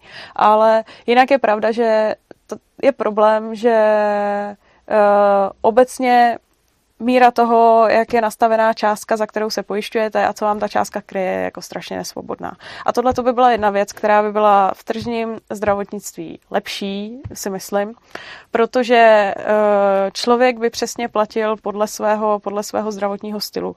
Dneska je to tak, že eh, když je člověk kuřák leta, tak platí stejný zdravotní pojištění, i když je jako na něj vlastně vyložená mnohem větší zdravotní péče, což by se dalo říct, že je nefér vůči těm, kteří žijou zdravě, sportujou a, no, a starají se o sebe. Jo. Hrozně dobře na to, na to odpověděla tady Brandinka, která říká, hmm. protože socialismus. A já bych k tomu dodal, že eh, to, co tady dneska máme, není vlastně zdravotní pojištění, ale je to v podstatě zdravotní daň. No jo, ano, to je uh, pravda. Protože uh, když máme pojištění, tak ono je za prvý dobrovolný. Jo, prostě jako hmm. já se chci pojistit a nemusím se pojistit. Hmm. A když je to takhle, tak tam potom na, funguje nějaký trh, na kterým funguje nějaká nabídka a poptávka. Hmm. A v momentě, kdy teda nemusím, tak se nějak určuje cena a ta cena se určuje tržně a ta se určuje tím způsobem, že spolu konkurenčně závodí nějaký ty pojišťovny a ty pojišťovny vypočítávají rizika. Že?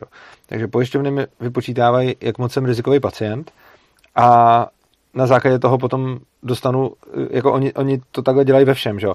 Jakože to není žádný důvod, proč by to ve zdravotnictví bylo jinak. Oni mají prostě své statistiky a když si jdu pojistit auto, dům, cokoliv, prostě nohu, eh, tak v takovém případě, eh, tak v takovém případě prostě oni mi spočtou, kolik to bude stát a to samozřejmě stojí, záleží na tom, jak jsem rizikový. Což znamená, že kdyby bylo dobrovolný volnotržní pojištění, což není ta zdravotní daň, která je tady. Daň, která je tady, je za prvý povinná a za druhý to, kolik se platí, závisí na, na mých příjmech ale nezávisí to na mý rizikovosti. Takže kdyby tady bylo prostě jako volnotržní pojištění, který, tak ta pojistka bude všechno tohleto zahrnovat, že jo. Oni ty pojišťovny si prostě nějakým způsobem jako zjistějí, kdy já jsem rizikový a jak moc jsem rizikový a samozřejmě můj životní styl do toho bude nějakým způsobem započítáván. Hmm, hmm. Jo, a taky by se to jako promítlo na tom krytí, jo, protože když by byl člověk, který by se vůči něčemu pojistit nechtěl, tak to by na tom volném trhu bylo možný, že by hmm. si jako určil, eh, že nějaký věci, proti kterým se třeba jako pojišťovat nechce. A zároveň by bylo umožněný, že člověk, který se vůbec nechce pojistit, tak by se nemusel pojistit, což si myslím, že je taky důležitý, protože já určitě jako minimálně jednoho takového člověka znám, který prostě chce žít úplně jako ideálně mimo systém. Uh, nejsem si jistá, jestli zdravotní pojištění platí nebo neplatí. Je možné, že dokonce ani neplatí, ale uh, nechce ho aktivně platit. A přístup je takový, že prostě od zdravotnictví nechce ideálně nic, až se prostě něco bude dít, tak radši se jako umře někde ve svých chaloupce. A uh, myslím si, že i k tomuhle by člověk měl mít právo se jako rozhodnout. No jasně. Jo. jo. S tím naprosto souhlasím. Jako, uh, my, my si strašně často říkáme, že my máme nějaké svoje subjektivní preference, který když ostatní nezdílí, tak řekneme, že jsou to idioti a snažíme se jim vnutit. To je, to je strašně častý v dnešní společnosti. Prostě my máme nějaké subjektivní preference, i podle mých subjektivních preferencí je rozumný platit si zdravotní pojištění. Takže já kdybych se nemusel platit zdravotní pojištění, tak to stejně platím, protože hmm. mi to přijde rozumný. Přijde mi, že ale, když někdo mi řekne, já bych si zdravotní pojištění neplatil, tak já nebudu říkat, že to je idiot. Já nevím, proč by si to zdravotní pojištění neplatil a ne, neznám jeho důvody. A prostě jeho důvody můžou být různý. Jeho důvody nakonec můžou být, že to nedomyslel, ale jeho důvody taky můžou být dobrý. Jeho důvody můžou být ty, že prostě pro něj je lepší jako zariskovat to a ty zdroje, které tím ušetří, využít nějak jinak. Hmm. Což znamená, že prostě já si, já si můžu říct, že pro mě je důležitější zariskovat zdraví, než třeba zariskovat jako svou firmu. A my můžeme jako říkat, nebo svou práci, nebo svoje něco, nebo nějaký svůj sen, nebo něco, na co si vydělávám, whatever. My si můžeme jako říkat, prostě to je hloupý, ale my nemůžeme vlastně vědět, co je pro toho člověka jak důležitý. A když pro někoho je důležitější mít víc peněz, než být zdravý, tak je to jako jeho věc a jeho svoboda. A samozřejmě je spousta lidí, kteří to nedomyslí, ale přijde mi naprosto nepřípustný, protože někdo něco nedomyslel, omezovat na svobodě jiný lidi. Takže prostě to, že, že někomu něco nedošlo, přece mě nedává právo násilím nutit někoho, komu to došlo, k tomu, aby se choval jinak, než hmm. on sám chce a podle vlastních preferencí. Že? A mně hlavně přijde, že uh, taky budou určitě lidi, kteří třeba nesouhlasí uh, s mainstreamovou medicínou a ty taky musí platit zdravotní pojištění, no, když by třeba nechtěli.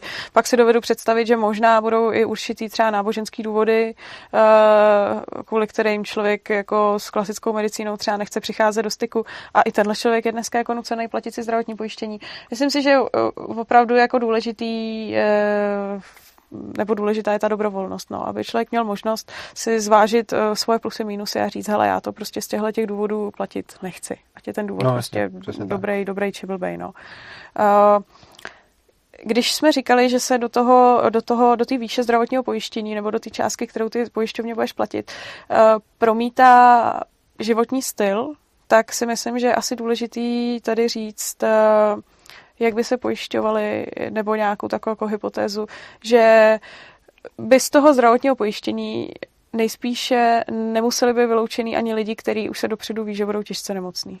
No nemuseli, jo. protože jo. Jako na, na ty, to, to, je, to je argument, s kterým jsem se nějakou dobu jakoby, s kterým jsem se nějakou dobu jakoby zabýval, protože mi hmm. samozřejmě lidi říkali, a co když uh, bude někdo prostě jako najednou se nevyplatí ho pojistit, prostě bude jo, nějaký dítě. Jo, přesně.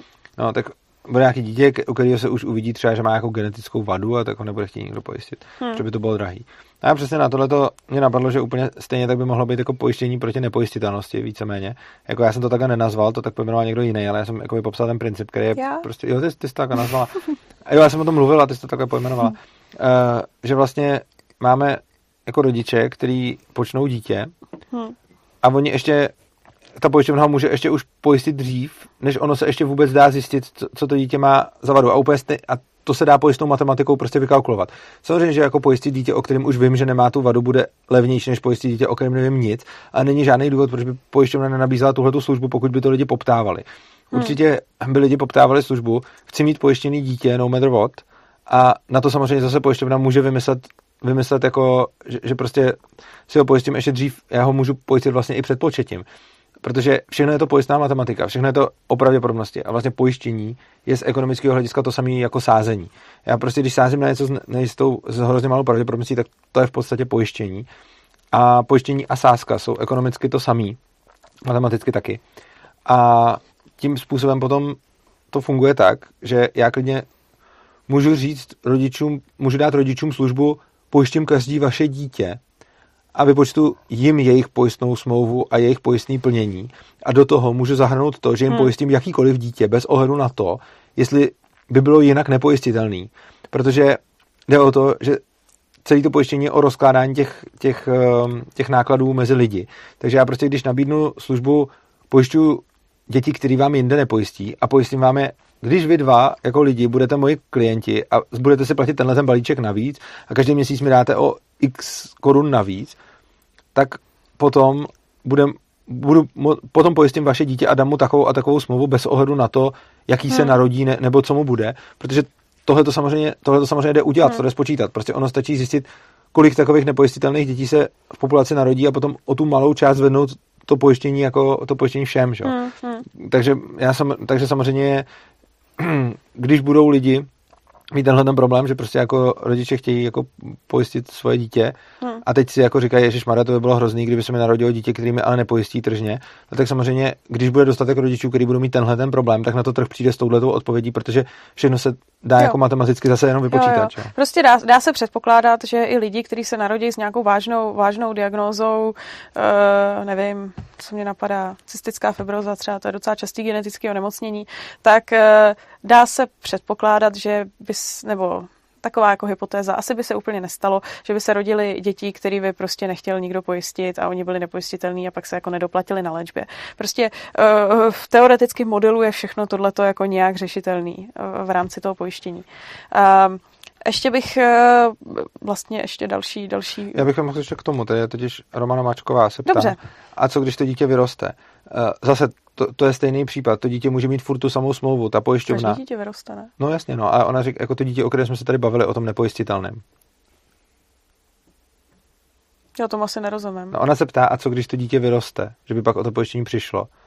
Ale tak ono by nemuselo přijít, že jo? Ta, ta, ta smlouva může no, být napsaná záleží, jakkoliv. To přesně. A ta pojišťovna může nabídnout jakýkoliv produkt pojištění, jako, že, že ten člověk může mít celoživotní pojištění hmm. u ty pojišťovny už, i když vyroste, protože ono tohle se na tom zase pokryjou všichni ty lidi, eh, který, který platili to pojištění. Prostě hmm. budete mít jako 100 tisíc rodičů, kteří budou chtít pojistit svoje dítě na celý život, i kdyby mělo cystickou fibrózu, všichni zaplatí o pár korun navíc a dohromady několik z nich bude mít takový děti a ty budou mít tuhle tu smlouvu. Hmm, hmm. Jo. Uh... Obecně, eh, jak jsme mluvili přesně o, těch, eh, o tom životním stylu a o nějakých těch onemocněních, eh, mně se zejména na tomhle volnotržním pojišťovnictví líbí to, že elegantně motivuje lidi k tomu žít zdravě. Což dneska, dneska ten zdravotnický systém nemotivuje vůbec. Dneska, když jako kouříte, jíte klobásy a já nevím, co ještě všechno můžete jako hrozivýho dělat, tak zaplatíte stejně, zaplatíte pořád podle jako výše vašeho platu, zdravotní péči dostanete stejnou a vlastně vás vůbec nic jako nemotivuje motivuje se snažit, abyste měli lepší podmínky. Zatímco eh, v tržním zdravotnictví, kde by bylo tržní pojištění, tak eh, tohle to je taková jako krásně elegantní metoda, jak lidi motivovat k tomu, eh, aby žili lépe a zdravěji, protože potom zaplatí méně peněz, protože se přesunou do méně rizikové skupiny, takže budou platit levnější pojištění. Eh, myslím si, že tohle to je mnohem lepší, než tady vymýšlet eh, pitomý protikuřácký zákony, argumentovat tím, že no, pro zdraví obyvatel a bla, bla. Skrze, skrze tohleto tržní, tržní pojištění by se ty lidi hezky motivovali třeba jako nekouřit a uh, myslím si, že hodně by to souviselo třeba i s tím jako očkováním, protože zase lidi, kteří by se nechali naočkovat, tak pro tu pojišťovnu uh, předpokládám, že ta pojišťovna by jim jako nabídla levnější, levnější pojištění. Že jo? Takže ono by to motivovalo zase i lidi nechat se očkovat a nechat naočkovat svoje děti, což zase uh, v dnešním systému je tak, že když nenecháte dítě naočkovat, tak vám hrozí nějaká pokuta, kterou teda, jako když už vás jako dostihnou, tak jako zaplatíte a pak máte pokoj. V tržním zdravotnictví byste opravdu byli finančně motivovaný, e, i jinýma způsobama teda, ale skrze to pojištění finančně motivovaný nechat se naočkovat, nechat naočkovat své děti, což mně prostě přijde super. Mně to přijde jako líp řešený, než je to řešený teďka. A tohle je jedna z tak. obrovských výhod uh, pro uh, výhod tržního zdravotnictví, kterou já tam vidím. Jachim Sikora se ptá, a když jsou rodiče nezodpovědní a pojištění nesjednali, tak má dítě smůlu, ne? Uh, No, to bychom se mohli dostat k tomu, obecně, co by se dělo, co, obecně, co by se dělo s lidma, kteří by nebyli pojištění. Uh, za prvý, uh, ono to někdy uh, pojištění nemusí řešit jenom rodiče. Uh, ono to může být tak, že jsou různé metody, jak prostě to pojištění zařídit. Hypoteticky by to mohlo být i tak, že uh, když bude nějaká obrovská firma, vyjedná pro svoje zaměstnance eh, výhodnější pojištění tím, že má hodně zaměstnanců, tak prostě toto vyjedná tak, že každému tomu jednomu člověku bude platit nějaký jako levnější pojištění z platu. Může to udělat třeba i jako zaměstnanecký benefit pro rodinu, že i rodina toho zaměstnance bude jako celá pojištěná, tak eh, to vůbec nemusí být tak, že, vlastně, že to pojištění řeší ty rodiče. Oni to můžou mít jak jako garantovaný, že když tady pracují v nějaké firmě, tak ta firma garantuje výhodný pojištění jim i pro celou rodinu. A je to vlastně vyřešení to může dělat a... i někdo jiný, třeba v rámci reklamy. Eh, Přesně jako... tak, jo. To... Nebo charita a podobně. Jo. Tohle to uh, asi, tak se vlastně asi klidně můžeme dostat k tomu tématu, jak, jak by to bylo s lidmi, píše... který by byli nepojištěný úplně, že jo, když by, když by dostali nějakou péči. Můžeme, já bych jenom tady jo, ještě eh, k tomu řekl jednu věc. Hrozně se mi líbí, co na to napsal Petík Petík. Hmm. Napsal, jo, má smůlu, ale myslím si, že statisticky budeš mít častěji smůlu v mnoha jiných věcech, než jen v pojištění, když máš nezodpovědný rodiče a tohle je pro, podle mě strašně jako důležitá připomínka. Hmm. Uh, Prostě faktem je, že rodiče můžou svýmu dítěti posrat život a rodiče můžou svýmu dítěti svojí nezodpovědností způsobit smrt, postižení, prostě úplně hrozný život, můžou mu, prostě můžou mu strašně moc jako zatopit. A neexistuje bohužel způsob, jak zabránit tomu, aby se to stalo. Což znamená, že mm, přesně to, co tady říkala právě Petík Petík, prostě jakože když máš nezodpovědný rodiče, tak tvůj problém bude daleko statisticky jiný než zdravotní pojištění. Hmm. No, no, tak já bychom toho téma, to, to téma toho pojištění nějak jako uzavřeli, tak co s těma lidma, kteří budou nepojištěný jako vůbec a budou potřebovat nějakou zdravotní péči? No tak zaprvé charita. Uh, no, tak úplně, úplně na začátek bych ano. řekla, že zaprvé můžou si platit na fakturu. To je samozřejmě taky možný. Jako samozřejmě si to můžou jo, zaplatit sami. Prostě, přímý ano. platby, přímý platby jo, jsou tak. možný.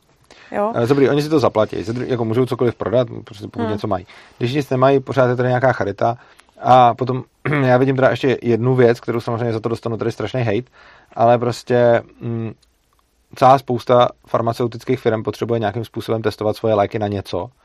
A když bude mít dobrovolníka, který samozřejmě jako je, je už to ten stav, kdy nebyla zdravo, kdy nebyl, když se napřed jako nepojistil, potom to ještě nemohl chtěl zaplatit, potom mu ještě nemohl nikdy, nikdo pomoct, neměl nikoho, kdo by mu s tím pomohl jako v rodině, neměl nikoho, kdo by si na něm chtěl udělat prostě nějaký PR reklamu a ne, ani mu nepomohla charita, tak ještě i v takovémhle případě pořád ještě ten člověk může nějakým způsobem, samozřejmě záleží jak u čeho, ale u některých věcí může působit potom jako tester léků, což mimochodem i dneska jsou lidi testeři léků, hmm. akorát, že to funguje trošku jinak. Ale prostě Úplně... To, to, to, už, to už dáváš hodně extrémní příklad, Dávám ale, příklad, ale jako, to a já pak řeknu ty méně extrémní prostě, příklady. Jsou, ale já jsem, jako, já jsem vzal takový jako postupný jo. a může prostě fungovat jako, jako tester léku, léku za, za předpokladu, že se k tomu rozhodne, ale jak říkám, je to jako, jako by ta, ta poslední možnost. Nicméně jako i dneska jako je potřeba na někom testovat léky a děje se to. Hmm. A lidi i dneska berou prachy za to, že testují léky, že jo? Takže hmm, prostě jo, jo, jako... jo, to je pravda, no. No, eh, dobrý, tak teďka ty méně extrémní případy, jak jako dostat zdravotní péči, eh, když člověk jako není pojištěný a něco se stane. Uh, za prvý bych řekla, že i v dnešním eh, zdravotnickém systému, tom státním, který máme, kde se všichni jako oháníme, že všechno máme garantovaný státem a jak to tady všechno funguje, tak jsou eh, mediálně známí a nejsou úplně neobvyklí případy nemocných dětí či dospělých lidí, který nějakou léčbu nedostanou, nejsou na ní peníze, nikdo jim to nezaplatí. A mně přijde hrozně skvělý, jak vždycky se nějaký takovýhle případ medializuje a zpravidla se, ano. a to bývají hodně drahé, 50 charitou, milionů, ano, 50 milionů prostě jo. na ty na ty, Ale tohle jsem myslel tou charitou, jako, ano, že charitu. se prostě složí lidi. Jo, ne, jenom chci tím říct, že my když jako řekneme charita, tak strašně jako, tak dostaneme dost často jako hejt, že si lidi představují, že někde bude jako někdo žebrat na ulici a takhle. Ale uh, chci tím říct, že ta charita probíhá i dneska a no je úplně skvělý, jak jako i dneska funguje, jo? protože my tady teďka žijeme ve společnosti, kde je zažitá představa, že všichni máme nějakou garantovanou péči a o všechny je postaráno a potom což, což, což není. A potom i přesto, když vyleze nějaký opravdu, teďka byly hodně mediálně známí děti, jo, ale tak nějaký nemocný jedinec, eh, který potřebuje léčbu, která je hodně drahá, tak eh, tohleto lidi na to hrozně rádi přispívají a všechny tyhle ty mediální případy za poslední dobu, který jsem sledovala, tak se na ně hmm. vybralo a na některý v rekordním čase. Takže ono to opravdu funguje. Jo. To hmm. není tak, že uh, by se řeklo jako charita a ono by se jako nevybralo. Uh, nebo takhle, samozřejmě, že se asi v nějakých případech nevybere, ale že by byl jako tak velký problém, protože dneska, dneska to vidíme, že ta charita takhle funguje a funguje mně přijde, jako mě to, vždycky, mě to vždycky udělá radost, když prostě na někoho jako hodně nemocného se vyberou takhle jako obrovské částky. Takže za prvý, za prvý by to byla charita, za druhý, eh, v našem státě má tohleto spíš jako menší význam, ale pořád existují církve. A pořád jsou církevní nemocnice a pořád eh, jsou eh, věřící lidé, kteří chtějí pomáhat a dost často i jako třeba lidem, kteří jsou bezdomová, sociálně slabší a takhle, takže uh, hodně, to, hodně to takhle fungovalo v historii, že byly církevní nemocnice, kdy když byli nějaký jako nemajetný, tak tam o ně bylo postaráno. Samozřejmě ta péče je prostě nějaká základní, ale postaráno o ně bylo, takže církve. Pak uh, firmy, jak už si říkal, že si na tom chtějí dělat reklamu dost často firmy chtějí dělat to, že se něčím jako zalíbějí, chtějí vypadat, tak jako řekla, lidumilně, a nebo si udělat reklamu na ten lék, že? Nebo si udělat reklamu na ten lék, no. Takže jako vůbec eh, tady, tady se asi jako dá vymyslet, ať už, ať už to, že může být třeba provozovaná nemocnice nějakou jako firmou anebo velkým sponzorem, který po sobě jako pojmenuje a bude tam léčit, léčit lidi a tím jako si dělat dobré jméno, že ten lidumil, který pomáhá lidem, nebo No, Nebo to může být sponsoring konkrétního člověka, že, který třeba stalo se mu něco hrozného, uh, potřebuje nějakou drahou léčbu a tak přijde nějaký sponzor nebo firma, která řekne tak a my ho zachráníme. Jako těch možností, těch možností, jak potom pomáhat lidem, kteří by to pojištění neměli, ať už třeba vlastní blbostí, a nebo by se takhle jako něco stalo něco dramatického, na co by třeba jako nebyli pojištění a předem to nepředpokládali, tak já si myslím, že jako ty řešení jsou. Jsou a hrozně důležitá věc, kterou bych k tomu k tomu doplnil. Samozřejmě lze nalézt příklad, kdy někdo, a jako, to, to, jako prostě lidi se snaží často, když argumentují nějak proti volnotržního zdravotnictví, ukázat, že existuje příklad, že někdo kvůli tomu, že nebude mít peníze, tak umře. Jo, to se samozřejmě může stát. Na druhou stranu, dneska máme socialistické zdravotnictví a spousta lidí umírá, protože máme socialistické zdravotnictví. A je hrozně zajímavý, že diskuze s takovým člověkem vypadá tak, že když ti ukáže nějakého jednoho člověka nebo pár lidí, kteří by umřeli ve volnotržním zdravotnictví, protože by na něco neměli peníze, tak to bere jako jo, to je argument proti volnotržnímu zdravotnictví a čus. Oproti tomu, když ukážeš tomu samému člověku reálně dneska mrtví lidi v socialistickém zdravotnictví, kteří by nemuseli být mrtví, kdyby se tak neplejtvalo se zdrojem, tak řekne, no to, to by se mělo udělat nějak líp, že jo, hmm. ale, ale prostě to není důvod to celý jako rušit. Tak prostě musíme to posuzovat stejně. Prostě buď je teda pár lidí argumentem proti kapitalistickému zdravotnictví, ale potom je to samý argumentem i proti socialistickému zdravotnictví. A nebo prostě hmm. jako to není argumentem. A já si myslím, že to není argumentem, protože nejde udělat žádný jako systém, žádného zdravotnictví, žádného zdravotního pojištění, žádný sítě nemocnic, ničeho, aby tam prostě v důsledku chyb a nedostatku toho systému jo. neumírali lidi. Jo, jo, jo, prostě vždycky po každý budou umírat nějaký lidi, bohužel. Přesně. A vždycky budou po každý umírat nějaký lidi, který se dalo zachránit. A vždycky budou hmm. umírat nějaký lidi, který se dalo zachránit i nějak docela snadno, kdyby něco. Hmm. Kdyby byly peníze, kdyby doktor nebyl tak přepracovaný, kdyby Já to nevím. je pravda, no. A prostě na jedné straně máme teda kapitalistický zdravotnictví, ve kterém by člověk, by se mohlo stát, že by člověk v důsledku nedostatku financí prostě nedostal léčbu. Na druhou stranu i v socialistickém zdravotnictví někdo neustále nedostává léčbu. Akorát hmm. není tak na plnou hubu řečeno, že ji nedostal. Prostě úplně na typický... tom socialistickém zdravotnictví je to již méně vidět, jo. No právě. Protože ono jak jako uh, víceméně nějakou léčbu dostanou všichni, akorát to někdy jako hrozně trvá, někdy ta léčba není úplně jako košer, někdy není úplně jako nejlepší, tak, ona co by jako mohla garantovat- být. Tak, uh, a kolikrát se na ní ono- počká a on ten člověk mezi tím no. třeba umře, nebo se, nebo se prostě čeká na léčbu tak dlouho, než se ten člověk dostane ze stavu, kdy je zachránitelný, do stavu, kdy není zachránitelný. A to prostě ono, to- je ono to prostě toho. není, není jako tolik vidět, no, ale to, to, co si řekl, si myslím, že je jako strašně důležitý. Jakože není, neexistuje představitelný ideální zdravotnický systém. Ano, prostě každý tak. zdravotnický systém, i ten volnotržní, bude mít nedostatky.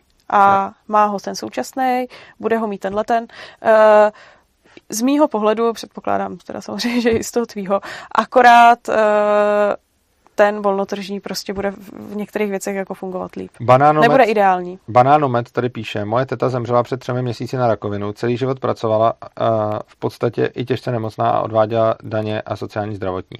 Léčbu, která by ji zachránila, odmítli, protože byla moc drahá, bylo jí 50. Nevím, jestli to takhle přímo řeknou, že ji odmítnou, protože je moc drahá, ale jako, Těžko říct.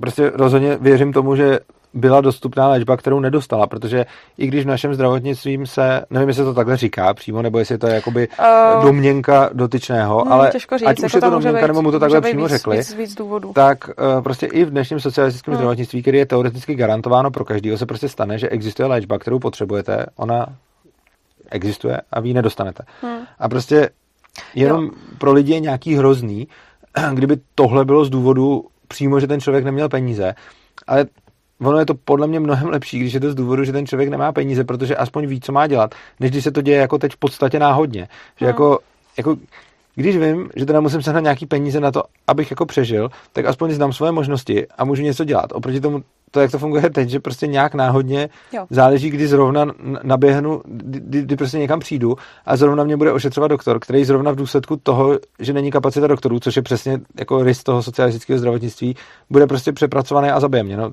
Jo. A já nevím, co byl konkrétně tenhle ten případ, jestli fakt šlo Nevím, no. vyloženě o to, že to byla drahá léčba, eh, která nebyla podána kvůli penězům, to, to jako do toho určitě nevidím. Ale je pravda, že dneska na některé, na některé nemoci jsou terapie, které zde se nepodávají, protože jsou drahé. Ano. Protože eh, ono tak jako z logiky věci, ono když máte nějaký jako obrovský finanční budget, eh, který nějak ta pojišťovna jako rozděluje na nějakou tu péči pacientů, tak v dnešní době, kdy máme úžasné možnosti různé terapie, z pravidla jsou to třeba biologické terapie, které jsou jako obrovský boom v tomhletom. A tam ten vývoj se neustále posouvá, tak ty jsou hrozně drahý. A už dneska se děje to, že nějaký typy biologických terapií pojišťovna prostě nebude hradit. A udělal se tam nějaký jako strop a hradit se to nebude. tak ono A- to dává smysl, ono to ani nejde. Ono to ani není nejde, protože jako prostě zdrojů. přesně je ne- neomezeně zdrojů. A, uh, a ty, l, zamotávám se. Množství, množství uh, těchto těch terapií, které uh, nebudou hrazený, bude přibývat, protože pořád ta věda jde nějak jako dál a my vy- vymýšlíme geniálnější a geniálnější způsoby, jak ty lidi léčit, ale oni jsou drahý. A uh, ono čím dál víc, si myslím, že se tohle bude dostávat do povědomí lidí, že Eh, nebyla jim podána léčba, o který se ví, že je geniální, protože byla drahá. Akorát ještě teďka je jako na to brzo. Hmm. Eh, chci tím říct, že eh, i v současném systému, který máme teďka, to je tak, že prostě člověk nějakou léčbu nedostane, protože je prostě drahá. To a je to ale blbý na tom ještě to, že si to nemůže ani nějak jako udělat. Jako, Ano, že a v tom volnotržním to, aspoň že máš se- šanci, ano. že prostě víš, jako není to dobrý, ale víš, že když prodáš prostě barák a druhý a já Hmm. nevím co a ještě si vybereš prostě peníze na netu, tak třeba máš aspoň šanci. Teď jí kolikrát prostě nemáš. Jako. Jo, ještě, ještě je problém, že kolikrát se to jako nedá udělat, protože ta léčba třeba tady ani není schválená. Tudíž vám ji legálně nesmí ani nikdo podat, což je potom jako parádní. Hmm. A uh, s tímhletím, s tímhletím problémy jsou. A Jo, a já jsem k tomu ještě chtěla doplnit, protože teďka, jak se bavíme o penězích, tak hrozně častý argument, který slýchám, je, kde by lidi na to tržní zdravotnictví vzali peníze. Že by to vlastně bylo dražší všechno, jo? No, to je Potom. nesmysl. Tak uh, Já by, no, já bych možná dotazy, jakože docela mluvíš tolik, že já nestíhám Dobře, tak vůbec jakoby nic. A Já, já to chci, abys to řekla, ale zároveň já už jsem Jo. hrozně v Dobře, tak já diskuzi. tohle to vemu, tohleto vemu jenom rychle, jo, protože ono je to, To prostě, nevemeš. Vemeš to pomalu, jako vždy. Povídej. Tak se snažím rychle. ne, tak prostě. Dneska je nějaký, nějaký množství peněz, který jako ve zdravotnictví. A protože to zdravotnictví je státní, přebyrokratizovaný, hrozně se tam plejtvá a všechno.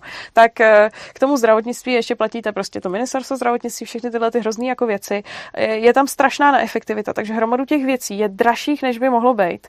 A uh, bohužel si myslím, že je milná představa, že to zdravotnictví, který dneska my platíme v podstatě těma částkama, který my platíme, eh, by jako potom mělo být ještě nějak jako dražší, že mě to jako nedává smysl, že eh, ono naopak eh, na tom volném trhu, když se tam jako zruší ta neefektivita, zruší se tam placení všech těchto těch byrokratů a různých jako schvalovacích procesů a všech, celý té byrokracie, co zatím běhá, tak ono v některých aspektech se vlastně jako zlevní. A já nevím, jako no. Dobře si představit, že by na to nebyly peníze, nedává smysl, protože když na to teď ty peníze jsou, Přesně, když se no. od těch lidí vyberou, jako... no, tak kdyby se jim nechali a oni by si to potom platili, tak není jo. důvod, proč by na to pak najednou On stát jako nemá žádný peníze, který jako, jako nevezme on lidem. Nevytváří a... tu, on nevytváří ano. tu hodnotu prostě. Právě. Ta hodnota je tam od peněz lidí a je to jenom přerozdělený, takže když je to teď, když na to vyjdeme i z přerozdělování, tak na tom vyjdeme i bez něj. No, no, děkuji. Uh, potom Jachim Sípkora se tady ptá, k té charitě. Eh, není to availability bias, víme jen o sbírkám, které byly úspěšné, ale nevíme, kolik bylo neúspěšný. Máte něčím podložené, že to třeba většinou funguje? Hmm. My jsme neříkali, že to většinou funguje. My jsme říkali asi tady deset možností, co se dá dělat a tuhle jsme říkali hmm. jako jednu z nich a rozhodně si nemyslíme, že by to bylo většinový, protože většinou bude fungovat to, že si člověk buď zaplatí to zdravotní pojištění, anebo si potom zaplatí tu léčbu. Hmm.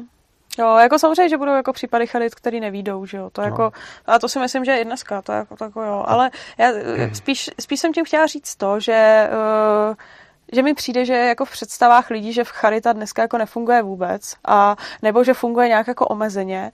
A chtěla jsem tím zejména akcentovat to, že eh, v poslední době zejména jsme byli svědky toho, že se vybralo strašně moc peněz na několik dětí. Jo? Že to jako to nebylo to, že eh, člověk dal pár nějakých jako svých drobných, tady nějakou charitu, co se dává jako lidem do hrnečku někde na ulici, ale že se vybrali fascinující částky. Jo? Takže ona ta charita nefunguje úplně špatně. Tak, Vavana D. se ptal a pak jsem to ještě upozornil, takže to přečtu ještě k pojištění. A co argument, že soukromé pojišťovny obecně jsou inherentně motivovány k tomu e, dávat různé kličky toho, aby nemuseli pojištění vyplácet? Jak se proti tomu bránit? No, uh, myslím si, že je to stejně jako s různýma jinýma věcma na volném trhu. Uh, pojišťovna, která bude známá tím, že má ve svých smlouvách různé kličky a nechce různé věci proplácet, tak na to ty, ty zákazníci velice rychle přijdou. A od takovýhle, od takovýhle pojišťovny budou mít jako tendence utíkat a zejména si to mezi sebou řeknou. Já jsem to třeba teďka viděla uh, že se řešilo nějaká takováhle jako klička, protože my s Urzou paraglidíme a když člověk chce jako pojistit na úrazovku, tak paragliding je rizikový sport a to je jako uh, málo která pojišťovna je ochotná tohleto jako třeba při výjezdu do zahraničí pojistit.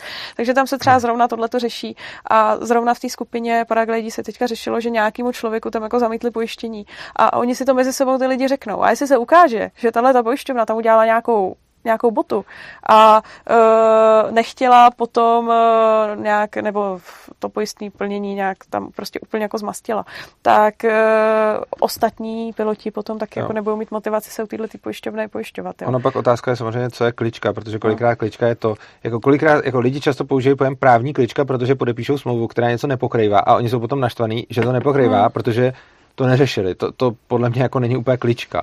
Ale pak samozřejmě ano, pokud nějaká pojišťovna prostě se bude snažit, jako obecně pojišťovny se budou snažit nepoklácet, ne, nevyplácet to, co nemají ve smlouvách. Hmm. To, to je jako pochopitelný. A v momentě, kdy to ve smlouvě je, no tak se s ním můžu soudit a pak, pak jsou nějaký soudy od toho, aby se, aby rozhodli, co jo a co ne. A samozřejmě pokud nějaká pojišťovna bude dělat s vyplácením caviky, tak lidi budou spíš pojišťovně, která nebude dělat s vyplácením caviky. Jo. To, hmm a jakože ono... Já si myslím, že to je asi jako spojištění majetku dneska, jo? Tak, že když jako... máte jako pojištěný byty, tak uh, ono, když by byla pojišťovna, která by pojištění majetku tak jako různě tam jako kličkovala a vymýšlela si důvody, proč nechce proplatit třeba, já nevím, když vás jako vykradou nebo něco takového. Oni si to mezi sebou ty lidi řeknou a uh, málo kdo by se tam pak jako chtěl nechat pojistit. Jo? Vavana se ještě ptá, o kolik by muselo ve volnotržním zdravotnictví umírat více lidí kvůli nedostatku péče, abyste řekli, OK, socialistické je lepší, je takové číslo, nebo i kdyby jich bylo třeba desetkrát více, řekli byste, je to v pohodě, trh to tak chtěl. Já si myslím, že jako umírání lidí není jediný a možná ani nejdůležitější faktor jako toho zdravotnictví. Prostě tam, tam, je celá řada, tam je celá řada věcí. Já nevím, jak bych měl porovnat, jako za já si nemyslím, že by se vůbec dělo to, že by v, jako v kapitalistickém zdravotnictví umíralo těch lidí víc. Já si myslím, že by jich umíralo výrazně méně. A jako to nemůžu vidět. Ale myslím si, že hlavně jako ten člověk, to, co jsme přesně říkali, jedna věc je jako, uh, jedna věc je to, že ten člověk, uh, jedna věc je, že ten člověk uh, jako umře. A druhá věc je, jako za jakých podmínek tam je jaký je, jaký je ten jeho stav toho žití, jakou má kvalitu života hmm. a tak dále. Čili to, to není jakoby jediný, hmm. jediný jako parametr prostě. Hmm. A potom další věc, a, a tohle to se nedá porovnávat, protože to je čistě jako subjektivní. Jo. Tam, tam jde o to, že, že někdo subjektivně bude radši žít 10 let s bolestma a někdo radši pět let bezbolestně třeba, hmm. jo. To jsem jako teď plásnul, ale jako, to byl hmm. jako hypotetický příklad. Ale přesně proto, jako to, to, co udělá to tržní zdravotnictví, je, že dá těm lidem to, co oni doopravdy víc chtějí. A to ale vůbec se nemusí týkat jenom zdravotnictví, to se doopravdy víc chtějí v životě. Ono to jo. může být tak, že ty lidi třeba budou mít preferenci, já nevím, jakou budou mít preferenci, ale příklad. Ty lidi můžou mít preferenci, že radši budou, já nevím, platit méně peněz a dostanou horší péči, nebo že budou platit víc peněz a dostanou lepší péči a tak dále. Ale prostě ono to přece nelze posuzovat jenom tak, jako že umře XY lidí na takovou nemoc. Hmm. Ono přece ještě záleží na tom, co, co dělají ty lidi jinak. Prostě ono třeba umře o XY lidí víc na jednu nemoc, ale třeba to bude mít za následek to, že umře méně lidí na jinou nemoc. A i když máme ale pak celý to zdravotnictví, tak třeba se může stát, že může volný trh způsobit to, že bude umírat víc lidí na nějakou nemoc, ale méně lidí třeba bude umírat na silnicích, například.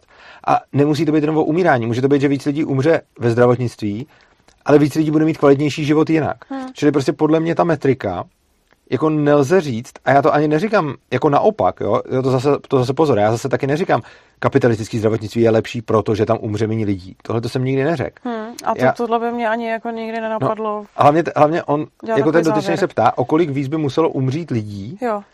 Uh, aby to, ale já si prostě a, myslím, že číslo no, mrtvých lidí ve zdravotnictví jo není Hlavně to, co souhlasím, no. jako je, je ten marker hmm. toho, jak to ty lidi chtějí a jak to má být Určitě, prostě. no. Pro mě to vlastně ty, jako z začátku to už pro mě znělo hrozně jako irrelevantně.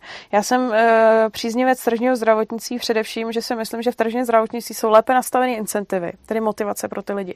Za druhé je tam dobrovolnost a za třetí je tam efektivita mnohem větší e, ve všem. Ať už je to nastavování cen e, za péči nebo za jakékoliv zdravotnické prostředky, ať e, už je to e, vůbec jako organizace toho zdravotnického systému. Jo.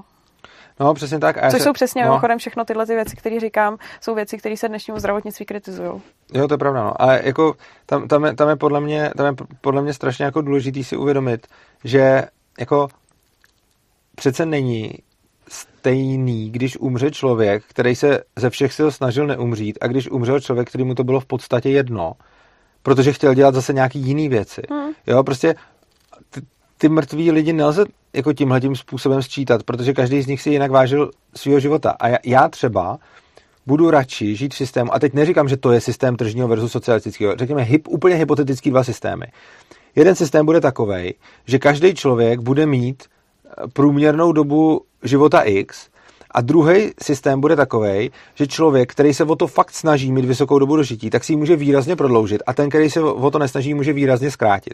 I kdyby v tom druhém systému byla menší průměrná doba dožití, tak mi to přijde jako lepší systém, protože těm lidem dá ten nástroj k tomu si to nějak ovlivnit. Jo? Hmm. Jako myslím tím jako úplně jako hypoteticky, jo? jako dvě zdravotnictví, které fungují, to není jako socialistické a kapitalistické, ale například jedno funguje takový, že doba dožití je 70 let a všichni umírají od 65 do 75 a nikdo se nedožije víc.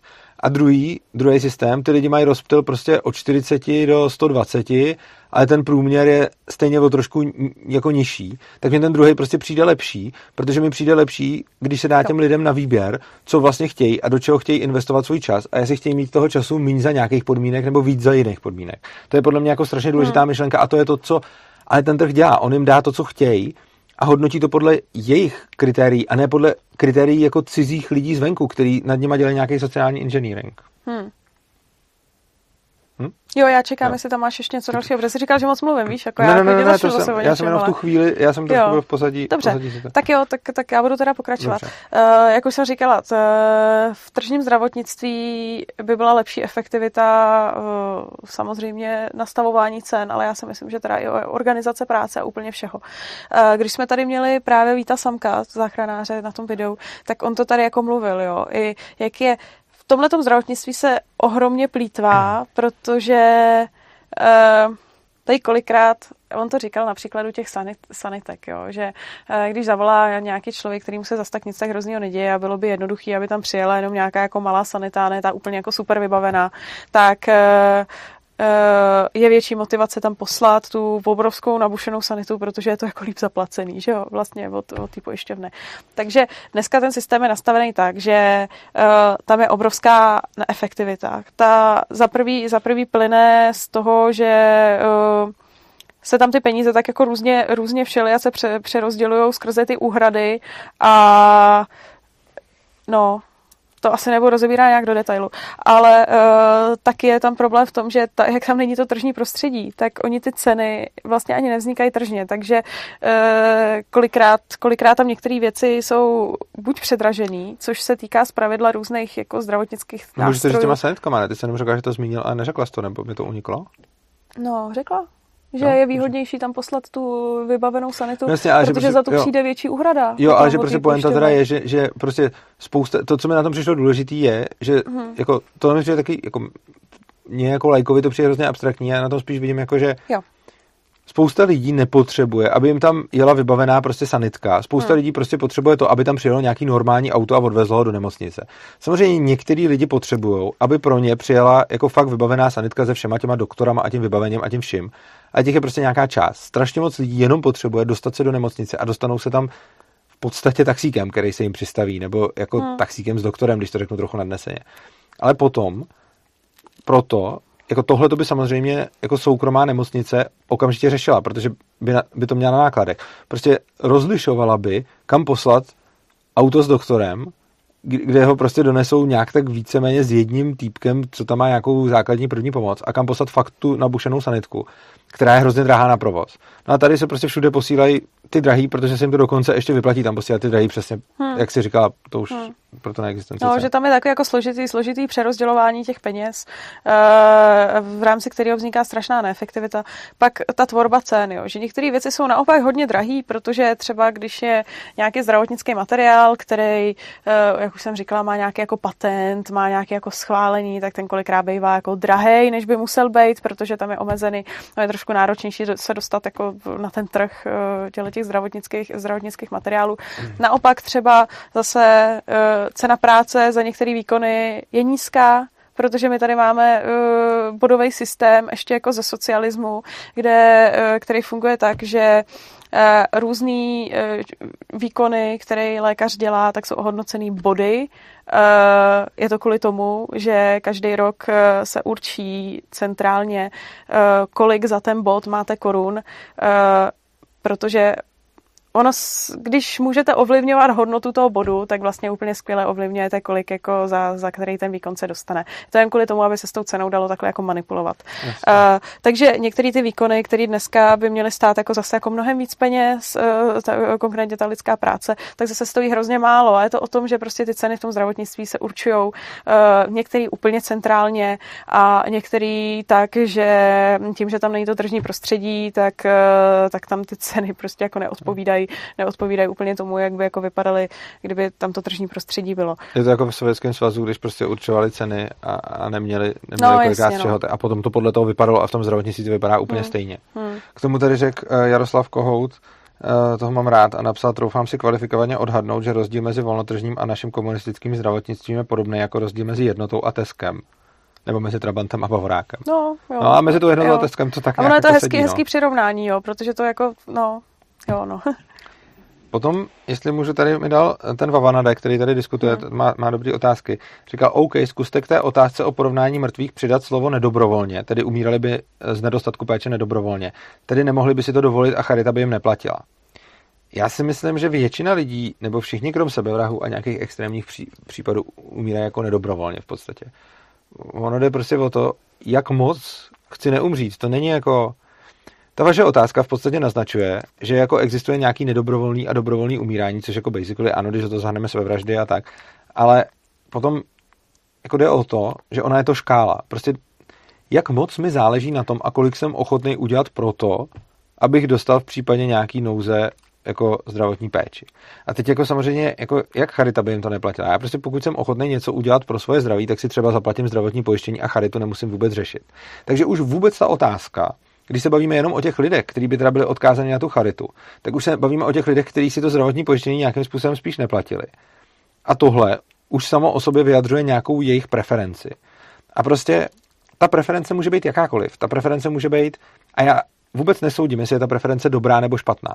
Prostě někdo může mít naprosto legitimní preferenci, že nechce moc vydělávat a chce se spíš flákat a přijme za to riziko, že když se mu pak něco stane, tak spíš umře. Někdo může mít preferenci, že naopak chce hodně utrácet, tak prostě eh, to.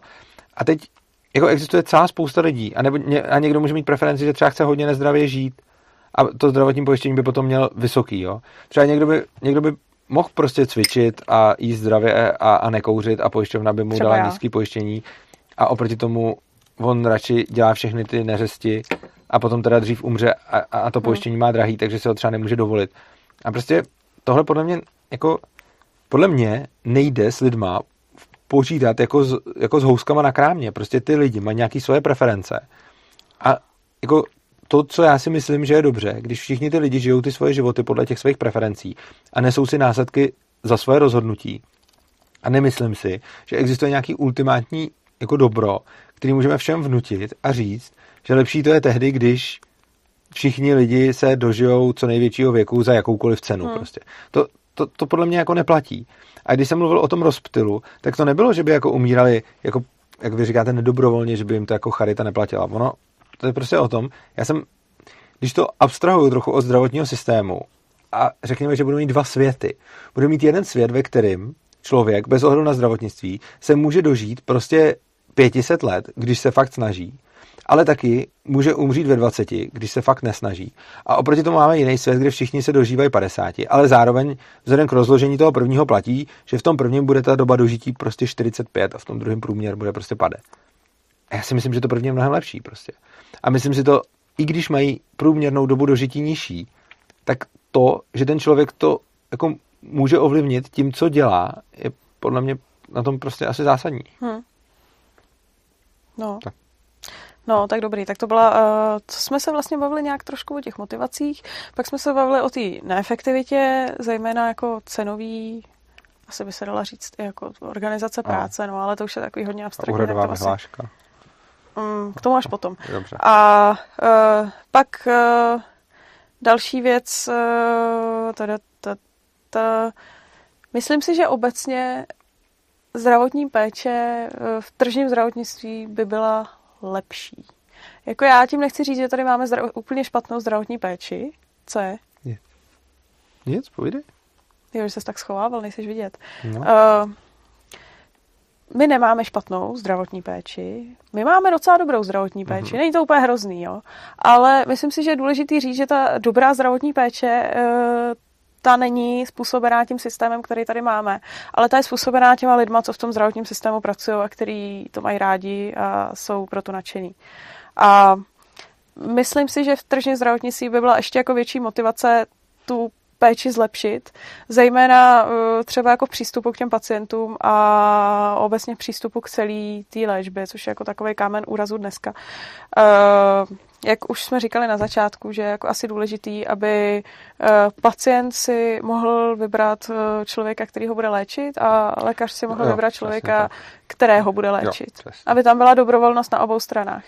A když se tenhle ten proces vlastně jako za prvý dobrovolní a za druhý stržní, tak eh, ono to potom bude v podstatě jako v, v, jaký, v jakýmkoliv jiném tržním odvětví. Prostě ty lidi budou chtít léčit, protože Jasně. budou mít zákazníky, kterým budou poskytovat nějakou službu. A nebude to tak, že dneska eh, máte mm, no, docela smutný peníz, pořád stejný, bez ohledu na to, kolik vám tam přijede lidí a teď vám tam těch lidí jezdí hodně a už toho máte plný kecky a prostě chcete jenom, aby ty lidi přestali jezdit. No. Mám na tebe otázku hmm. od Lutre Uchinada. Uh, on se ptá, a já předtím jenom k tomu pak něco dodám a pak tě nechám odpovídat. A jak si myslíte, že jsou na tom vyhlídky našeho zdravotnictví do budoucna? Míří to spíš tím socialistickým směrem? Já bych jenom chtěl říct, protože jsem se setkal s něčím, co mi někdo napsal, myslím že se pod to minulý video, co jsem měl o socialistickém zdravotnictví a koronaviru, že tam někdo, a možná to byl tyjo, dokonce poslanec za Pirát, já nejsem s tím jistý, v komentářích rozporoval, že naše zdravotnictví není socialistický, tak já jenom než to bylo jasný, co tím socialistickým zdravotnictvím myslíme. Tím socialistickým zdravotnictvím myslíme, že není oboustranně dobrovolný, že v něm není volný trh a že to máme povinný, eh, že to máme povinný zdravotní pojištění a že celá léčba vypadá tak, že je to prostě centrálně řízený. Prostě máme nějaký stát, který centrálně řízí ty nemocnice, ty doktory, předepisuje jim, co mají a nemají dělat a prostě celý je to centrálně řízený zdravotnictví, který nemá moc volnotržních prvků, skoro žádný. Hmm. A proto tomu říkáme socialistický zdravotnictví. A otázka na tebe byla, jakým směrem si myslíš, že to jde do budoucna? Jestli to jde jako víc socialismu nebo víc k tomu volnému trhu? No, já si myslím, že do budoucna začne být problém v tom, že přesně nebudou peníze na nějakou jako léčbu, která začne být víc aktuální. Uh, ráda bych řekla, že by tedy přirozeně vznikla jako tendence k vpuštění trošku trhu do toho zdravotnictví, ať už to jsou jako já nevím, nadstandardy nebo takovéhle různé věci, které jsou tady dneska pomalu jak prostý slovo. Ale trošku se obávám, že spíš to bude tendence to držet jako teď a zvedat lidem platby na to, na to zdravotní pojištění. Tomáš Král hmm. říká hrozně dobrou věc, která mi přijde, že je důležitý, aby se právě jako zmiňovala. Dnes se spíše stává, že někomu stát neposkytne pomoc včas. Doktor do evidence zaznamená, že poskytnuta byla, de jure je všechno OK, ale reálně ten pacient kvůli tomu umře. Hmm, jo? No, tohle, tohle, tohle je přesně problém. A uh, taky si myslím, že souvisí, souvisí s tím, že to zdravotnictví nejdržní, protože uh, teď odkud začít. Myslím si, že v tržním zdravotnictví bude mnohem líp nastavený to, že v tom zdravotnictví bude tolik zdrojů, kolik to zdravotnictví bude potřebovat a zároveň kolik ty zákazníci budou ochotní mu poskytnout. Takže se bude, uh, jak to říct, uh, Nebude, nedosta- nebude se neustále řešit to, že se někdo nedostane na vyšetření, protože bude uh, málo doktorů třeba, nebo pořád jak se neustále řeší, že je málo jako personálu. No proč je málo personálu? Jako ono upřímně řečeno, kdo by v tom chtěl dneska pracovat, mimo člověka, kterého to jako fakt nebaví. Přesně, jo. jo. Protože uh, jako samozřejmě, ono už to nejde tak hrozný, co bylo a já si myslím, že s naší generací se to bude lepšit, protože my jsme taková jako generace, co už je taková, že už jako asi, asi nenechá líbit úplně všechno, ač tady v tomhle to jde trošku pomalejc. Ale uh, myslím si, že v dnešním zdravotnictví, když se člověk pracovat, tak ho to opravdu musí bavit, protože jinak se na to vybodne a půjde dělat něco jiného, kde stráví méně času a za víc peněz. Uh-huh. A uh, když to vypadá jako takhle, uh, ta práce v tom zdravotnictví, tak ono jako není, není tam jako úplně tak jako motivace, aby se tam tolik lidí hrnulo. Jo. Plus samozřejmě vstup, uh, nebo takhle, když se někdo dělá zdravotní sestru, tak dobře, tak se vystuduje nějak, nevím, střední, dneska už je možná i povinný bakalář, pokud se nepletu, tak uh, ten vstup na, do, do toho pracovního trhu zdravotních sester třeba je méně náročný, než vystudovat medicínu a dělat vyloženě doktora, ale uh, uh, obecně si myslím, že uh, by tam bylo lepší to, Mohlo to být líp škálovatelný. No přesně, líp no. škálovatelný. No. Škálovaný, já jsem, jakože prostě jo. já jsem budeš mít sestry, které budou mít titul a sestry, které nebudou no. mít titul, které budou moc a nebudou moc jo. dělat jiné věci. Ano, plus to, tohle to byla věc, na kterou už jsme jako taky narazili. Ono dneska, dneska jsou nějaký pravidla pro to, kdo jakou zdravotnickou profesi a za jakých podmínek může vykonávat. V tržním zdravotnictví, úplně tržním, neregulovaným by tohle to nebylo což eh, zároveň pro hodně lidí může vypadat děsivě, že si řeknou, hele, ale jak já poznám, jestli ten člověk, který mě léčí, má tu školu opravdu vystudovanou. Eh, na druhou stranu eh, si myslím, že ono by se tím docela jako taky hodně řešilo, jo, protože některé lékařské věci, které dneska, na, na který člověk musí, být, musí mít titul, musí být, já nevím, prostě potvrzený, že opravdu má od, od určitý jenom z, z nějaký školy, že jo, samozřejmě, tak některé tyhle ty věci, co dneska uh, lékař vykonává, může vykonávat jenom on, si myslím, že by zvládnul člověk ještě dřív, než dostane titul. Hmm. A uh, kolikrát uh, jsou lidi, kteří třeba jako skončí, jsou to jako hrozný nešťastníci, vždycky mi strašně bolí to. A jsou lidi, kteří třeba z medicíny vyhodí během státnic, což je po šesti letech, což znamená, že ten člověk pak jako šest let studoval k ničemu a může jít pryč. Uh, tenhle ten člověk nemá titul, ale už je docela schopný. A je škoda, že tyhle ty lidi potom jsou jako nevyužitelný jo, v tom systému.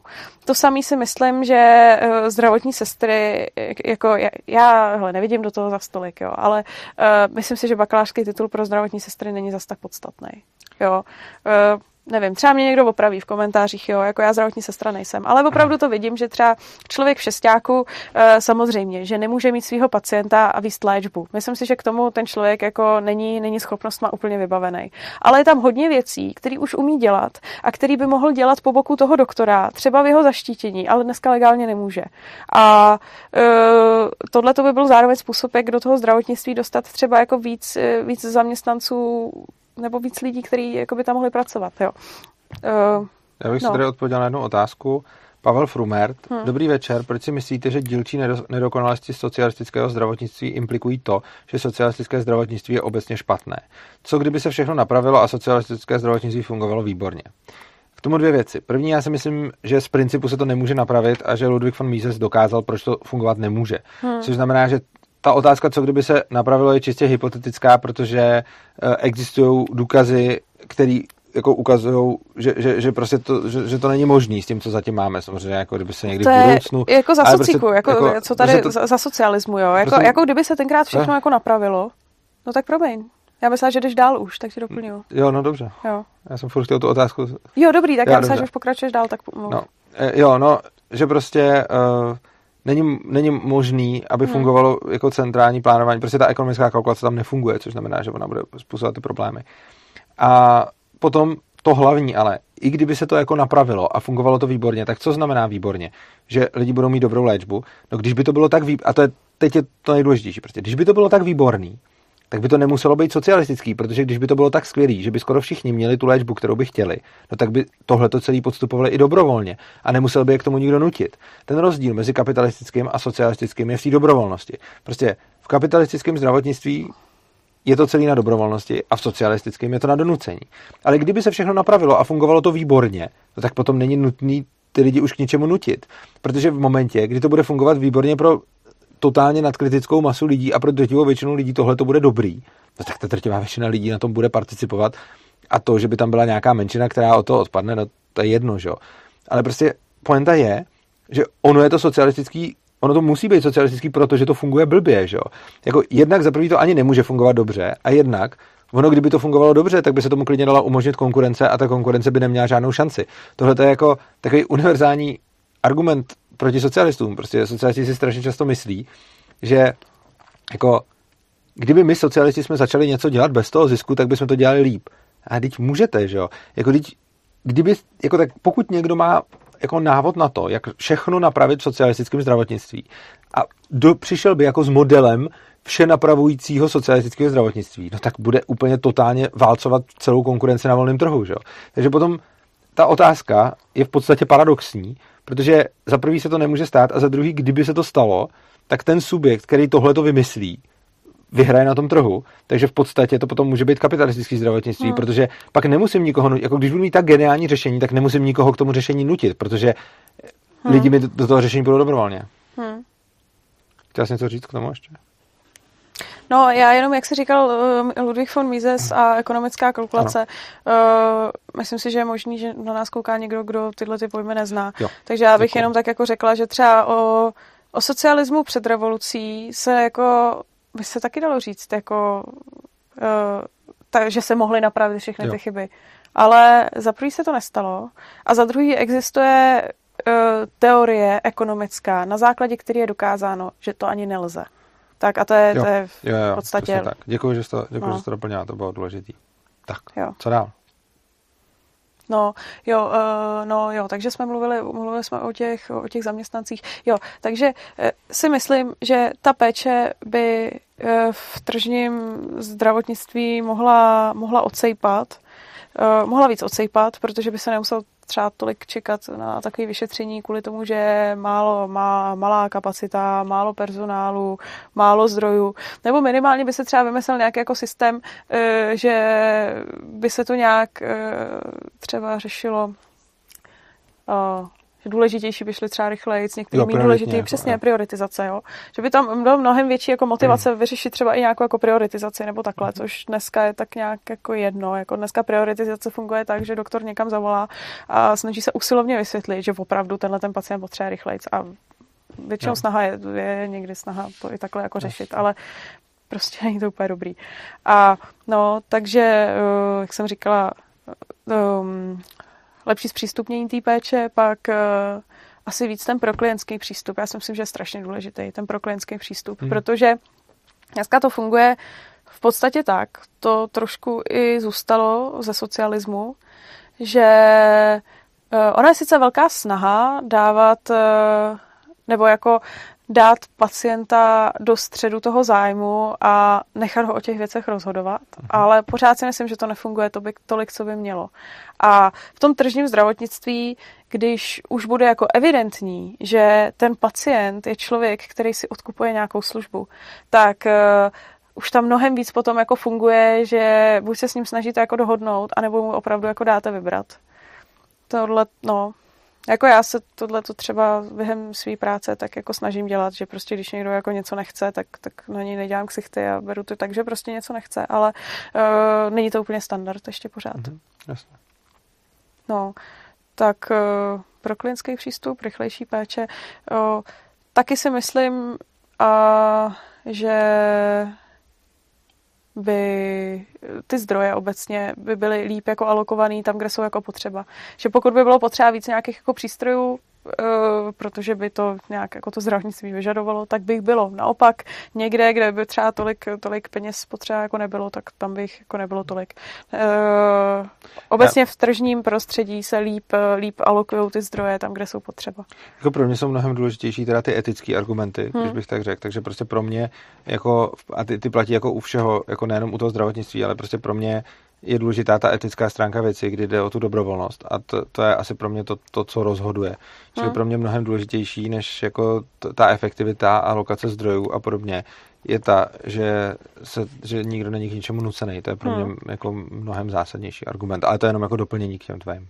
Hmm. Hmm. No, hmm. a tak přemýšlím, tak jestli dát. tam máš nějaké otázky? Nebo jestli můžeme Otázky dál? tady, jako je tady, spousta, je tady spousta věcí v chatu, ale nějaká konkrétní jako velká otázka tady není. Já samozřejmě jsem jich spoustu bohužel přeskakoval, čím se omlouvám teda, čím se omlouvám teda všem, eh, všem, který jsem přeskočil, ale prostě jo. ono bychom vlastně se nikam neposunuli. Já jsem si pak ještě vzpomněla na jednu věc, kterou jsme neřekli, jak jsme mluvili o tom, proč by si někdo nechtěl platit jako zdravotní pojištění. Eh, dneska existují uh, majetnější lidé, kteří si platí uh, na soukromých klinikách zdravotní pojištění úplně za svý.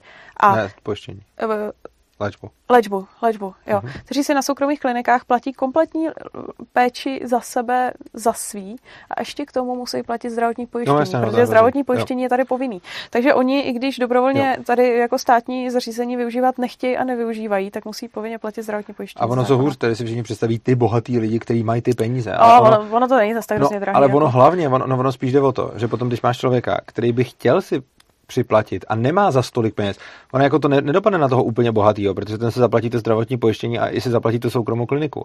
A když si vezmeme člověka, který by si chtěl zaplatit něco k zdravotnímu pojištění navíc, aby dostal lepší péči, tak ten je úplně v háji, hmm. protože on si to nemůže zaplatit celý znova, na to už nemá, hmm. ale jako no, stejně pravda, musí zaplatit tady, tohle, takže, takže přesně, tyhle ty zakázal, jsou na tom jako bytí, zakázaný, zakázaný nadstandardy, že jo, což je tak jako takový docela jako úlet, protože když se jako neustále řeší, že nemocnice by potřebovaly více peněz a obecně zdravotnictví více zdrojů a pak tady z nějakého jako důvodu jsou zakázaný nadstandardy, eh, no, A tady nějaké další smysl. otázky, ale no. jsou spíš jako k dalším tématům. Je nějaký další Dobře. téma, ke kterému chceš přejít? Anebo... Uh, ne, tak povídej, tak povídej a když tak pak budu mluvit já k dalšímu tématu. Jo, ale spíš začni to téma, aby jsme se někam jo. popobírali, jestli nějaký další máme. No, jako obecně asi nějak zmínit to, jak jako od toho dnešního zdravotnictví eh, by se dalo přejít k tomu tržnímu. Jo, to, no. no, to bys mohla. Což je teda hrozně složitý. Jo? Jako já na začátek takové jako věci, co by se daly udělat. Tak za prvý my už jsme mluvili o, o tom pojišťovnictví, který je tady hrozně regulovaný a v podstatě si vůbec si pojišťovny nemůžou ani konkurovat, což je škoda. Tak uh, já jako asi asi není úplně ideální prostě hnedka ty pojišťovny jako na první dobrou jako zprivatizovat, ale bylo by dobrý obecně ten trh pojišťoven nějak tak jako rozvolnit, aby se tam uh, uh, No, rozvolnit, aby uh, tam začalo víc fungovat to, že si lidi budou moci s tou pojišťovnou smluvit, smlu, uh, smlu, já už to smluvím jak idiot, pardon, uh, aby si mohli líp s tou pojišťovnou dohodnout, uh, na, čem, na, co, na co se chtějí pojistit a, a jako za kolik peněz. Takže to si myslím, že je takový jako úplný základ.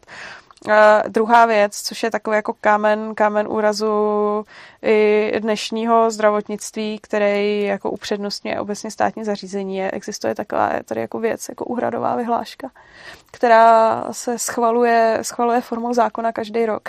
A Ona je totiž jako e, má to fungovat jako současný zdravotnický systém tak, že zdravotnické zařízení se mají dohadovat uh, s pojišťovnami jako nějak na úhradách. A pokud tam k nějakým těm dohodám vzájemnej nedojde, tak pak do toho vstupuje ministerstvo zdravotnictví a v podstatě ty úhrady nařídí formou úhradové vyhlášky. A Problém je, že když eh, tu úhradovou vyhlášku potom vydává stát, tak samozřejmě jeho motivací je upřednostnit státní poskytovatele těch služeb. A protože státní poskytovatele služeb tohleto vědí, tak vlastně jejich motivací nakonec je se jako na těch úhradách zpravidla nikdy nedohodnout. Ono stačí, když se nedohodne jeden, ne? Uh, Jakoby, nebo jak to je? No, myslím si, že jo, myslím si to, jo, ale to, to už, už to jsme takovýhle... nějak, jsem jednou říkala, že, stačí, že je hrozný, že stačí, když se dohodne jeden a stejně se pak dělá vyhláška. Jo, hele, je to možný, no, ale prostě v posledních letech to funguje tak, že každý rok se dělá úhradová vyhláška, že už jo. jako e, není, není pomalu jako možnost, že by se úhradová vyhláška neudělala. A tam jsou přesně v té vyhlášce stanovený ty úhrady, je tam stanovená hodnota toho, hodnota toho bodu a vždycky je na tom někdo jako strašně bytej. A tohle prostě by se mělo zrušit. Jo, to je jasně. jako jedna, jedna z věcí, která si myslím, že by se dala udělat i, i tady v rámci jako tohohle systému, která by mhm. byla jako jenom dobrá. Prostě zrušit tu úhradovou vyhlášku. Protože by se, aby se dohodnout. No, aby se na těch úhradách s těma pojišťovnama prostě dohadovali, dohadovali různý jako sektory, různý sektory jako sami. Jo. Což si myslím, že je takový jako dobrý krok. Uh, No, přemýšlím, jestli jsem ještě chtěla něco dalšímu. No samozřejmě potom jako takový ty jako drobnosti. Možnost, já nevím, nadstandardů, jako v rámci nějaký zdravotní péče si tam jako připlatit třeba jeden prvek, který by byl dražší. To by jako do, do toho zdravotnictví přineslo uh, já ani nevím, jestli se dá říct víc trhu, jo, protože to je tak jako tak strašně malá drobnost, ale když už nic, tak prostě hmm. aspoň víc peněz. Já myslím, že hrozně zásadní by bylo prostě, aby nebylo, aby nebylo, jako za hmm. mě by bylo strašně důležité, aby nebylo povinný mm, to zdravotní pojištění. Hmm. Aby to, aby to bylo fakt pojištění, aby se prostě postupně stalo, aby, se, aby, aby aspoň se zrušila ta povinnost, jako na začátek. A potom si myslím, že by bylo taky dobrý, aby mohli eh, začínat jako zase paralelní, mm, paralelní péče mimo ten systém, mimo hmm. regulace prostě. Jo. Jo, jo, jo, jako nemyslím tím soukromí kliniky, které stejně podléhají regulaci, ale prostě jako hmm. neregulovaný, o kterých se bude vědět, že jsou neregulovaný a bude moc využívat ten, kdo je chce využívat hmm. prostě. Čili to by pro, pro, hmm. podle mě bylo taky jako nějaký kroky jo. na cestě k tomu volnému trhu. Jo, jo, jo, určitě, určitě. Tak, máme tady uh, nějaké otázky, z čehož jeden, asi jedna taková velká je Martin Deák se ptá, co domácí porody. No, to jako, to je složitý téma, já s tím asi v principu problém nemám. Uh, uh, přemýšlím, odkud to vzít. Uh, s domácíma porodama jako, jako principiálně nemám vůbec žádný problém. Uh, teď přemýšlím, uh, který argumenty tam do tohoto. Uh, já teď nevím, jestli to vzít jako z hlediska té zdravotní péče, anebo jako z hlediska k tomu dítěti. Hmm. Ale uh, ono totiž častým argumentem proti domácím porodům je to, že uh, to je nějakým způsobem jako rizikový a že potom ty výjezdy a to starost uh, o, uh, o jak to řekla, o tu matku a o to čerstvě narozený dítě, že potom jako to mají jako lidi všichni platit z nějakého toho všeobecného budžetu. To si myslím, že je právě problém, právě problém jako zase, zase toho státního pojištění, který máme. Protože si myslím, že i eh, v tom tržním zdravotnictví, když by byl člověk, eh, matka, matka, zpravidla asi, matka, která by chtěla porodit dítě doma, tak by přesně věděla, jestli pojišťovna, které, u který je pojištěná, ji hradí případně tenhle ten jako výjezd, nebo jestli si to budeme se zaplatit sama. Prostě případný následky za to, že rodila doma. Plus další věc. Myslím si, že eh, domácí porody je obrovský důsledek státního zdravotnictví, jaký, jaký je tady dnes, protože řeší se dlouhodobě, a ono už je to teďka lepší, jo, bylo to mnohem horší, ale řeší se dlouhodobě, že uh, péče, uh, péče na různých jako ginekologiích a porodnických klinikách není úplně ideální. A ví se o tom, pořád se to řeší, uh, já jako doufám, že časem dojdeme k tomu, že tady opravdu budou aspoň nějaký ty jako porodní domy, protože to jako nechápu, že tady ještě prostě jako není, eh, když vyloženě jako se zdá, že to ty lidi toho dotazu, že mu jde o právo dítěte na zdraví lomeno život kontra právo matky na rozhodnutí o svém dítěti. Jo, no, to je docela takový složitý. Ale uh... jako já osobně v tomhle to mám jako docela no. jasno. Já si, já si prostě myslím, že, že prostě nemá nikdo právo prostě vzít tu matku a donutit jí no. udělat něco, aby mohli někomu hypoteticky zabránit poškodit to dítě. To bychom potom mohli, jakože pokud, jako pokud připustíme, že máme právo nutit matku, a teď vůbec nejde o jako rozhodnutí o jejím dítěti, tam jde hlavně rozhodnutí o ní prostě. No, Ten porod je naprosto zásadní věc pro ní. Ano, samozřejmě jako je do toho zahrnutí to dítě, ale prostě jako tam, tam nejde o to, že by ona primárně měla rozhodovat o tom dítěti. Tam jde o to, že ona má podle mě právo na to rozhodnout, kde porodí. A teď jako, kdyby jsme teda přistoupili na to, že je v pořádku nutit lidi násilím dělat něco, co oni dělat nechtějí, hmm. proto, aby jsme jejich dětem zvýšili šanci na to, že přežijou. I za cenu toho, že třeba ta matka bude traumatizovaná, i za cenu toho, že se tohle to potom promítne na to dítě, tak to už je úplně stejný, jako kdyby jsme koukali, který rodiče dělají s dětma jakýkoliv no, rizikový věci, prostě hmm. sporty, berou svoje dítě jako na hory, berou svoje dítě na lyže a tak podobně. A všem těmhle těm rodičům bychom to zakázali s úplně stejným argumentem, protože pořád platí, že když zakážeme rodiče se svými rodičům se svými dětma sportovat, no tak, hmm. to, tak přece právo dítěte na zdraví lomeno jo. život. Že? Prostě jsem přesvědčený o tom, že, že jako každý argument, který se dá použít pro tohle, se dá zároveň, jako myslím na té etické úrovni, jako právo dítěte na zdraví a život versus právo matky na, na to něco dělat. Prostě když vezmeme tyhle ty argumenty, hmm. tak tím bychom potom mohli rodičům efektivně zakázat dětma, s dětma dělat cokoliv, co zvyšuje jako jejich šanci na přežití. Hmm. A pak bychom mohli jít do takového extrému, že bychom potom mohli zjistit, jestli je větší, jako větší šance na přežití ve městě nebo ve vesnici, jestli je větší šance na přežití, já nevím kde. A pak bychom hmm. museli všechny rodiče nutit dělat to, kde je větší šance na přežití jejich dětí. A to je podle mě jako Jasně, jako no. absurdní. A já si a... myslím, že lidi jsou strašně jako posedlí tím, zrovna porody a očkování. To jsou taky dvě témata prostě. A porod a očkování, to je prostě jako tam najednou všichni jako klapky na očích a teď najednou mají nějaký ten svůj názor a, a, a zatím se hnou. Ale už vůbec jako, jako nepřemýšlí nad tím, že ty stejné věci jdou aplikovat, ty argumenty, které tam používají, hmm. jdou aplikovat do spousty jako jiných, odvě, jako spousty jiných oborů. A prostě pokud já mám právo nutit nějakou matku něco dělat se svým dítětem proto, že pro to dítě to zvýší šanci na přežití, no tak potom, ale proč bych neměl to jako potom si můžu říct statistiky, kde víc přežívají děti a nutit všechny rodiče dělat s nimi to, kde nejvíc přežijou, to je úplně zvrácený. A hmm. pokud teda nemám právo nutit ty rodiče žít ve městě lomeno na vesnici podle toho, co je bezpečnější, zakázat jim XY sportů podle toho, co je bezpečnější, jako aby to dítě přežilo, tak jako pokud tohle právo nemám, proč bych měl mít právo zrovna jako řešit porod? Hmm. Jako ten důvod je ten, že prostě ten člověk má nějakou svoji subjektivní představu o tom, že nechápe subjektivní hodnotu porodu doma pro tu matku Hmm. A proto teda říká, že by měla jít do nemocnice. Ale třeba chápe subjektivní hodnotu toho, že matka vezme svoje dítě na lyže. Ale jo, jakože prostě hmm.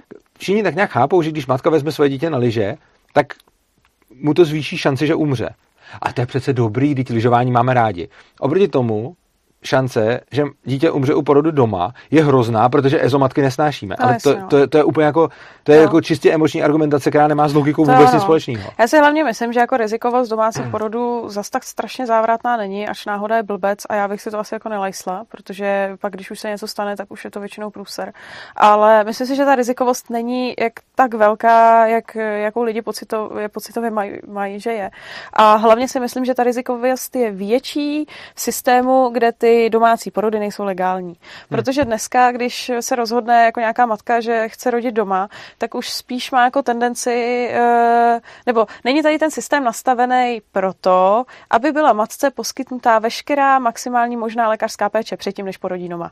To se tady prostě jako neděje. Takže plus jako nemluvím o tom, že to, aby jako legálně ten nějaký jako lékař ten porod vedl, to už jako je úplně nemyslitelný. Jasně. Takže eh, tady v současném systému ta rizikovost je větší, než by byla v systému, kde by tohle bylo možné a kde by byla snaha těm matkám, který opravdu z nějakého důvodu doma rodit chtějí, kde by se jim vyšlo vstříc. Což je vlastně škoda, že se jako neděje a obecně mi přijde jako hrozná škoda, že tady není ten dialog, že po sobě jako, tak jako lidi různě tak jako hážou, hážou z různých stran barikády a vůbec není ten dialog o tom, proč někdo doma rodit chce a po poslechnutí těch důvodů eh, je nabídnuta, nabídnuto nějaký jakýkoliv jako řešení, jo? že dneska už je tady prostě porodnice a, a nebo doma.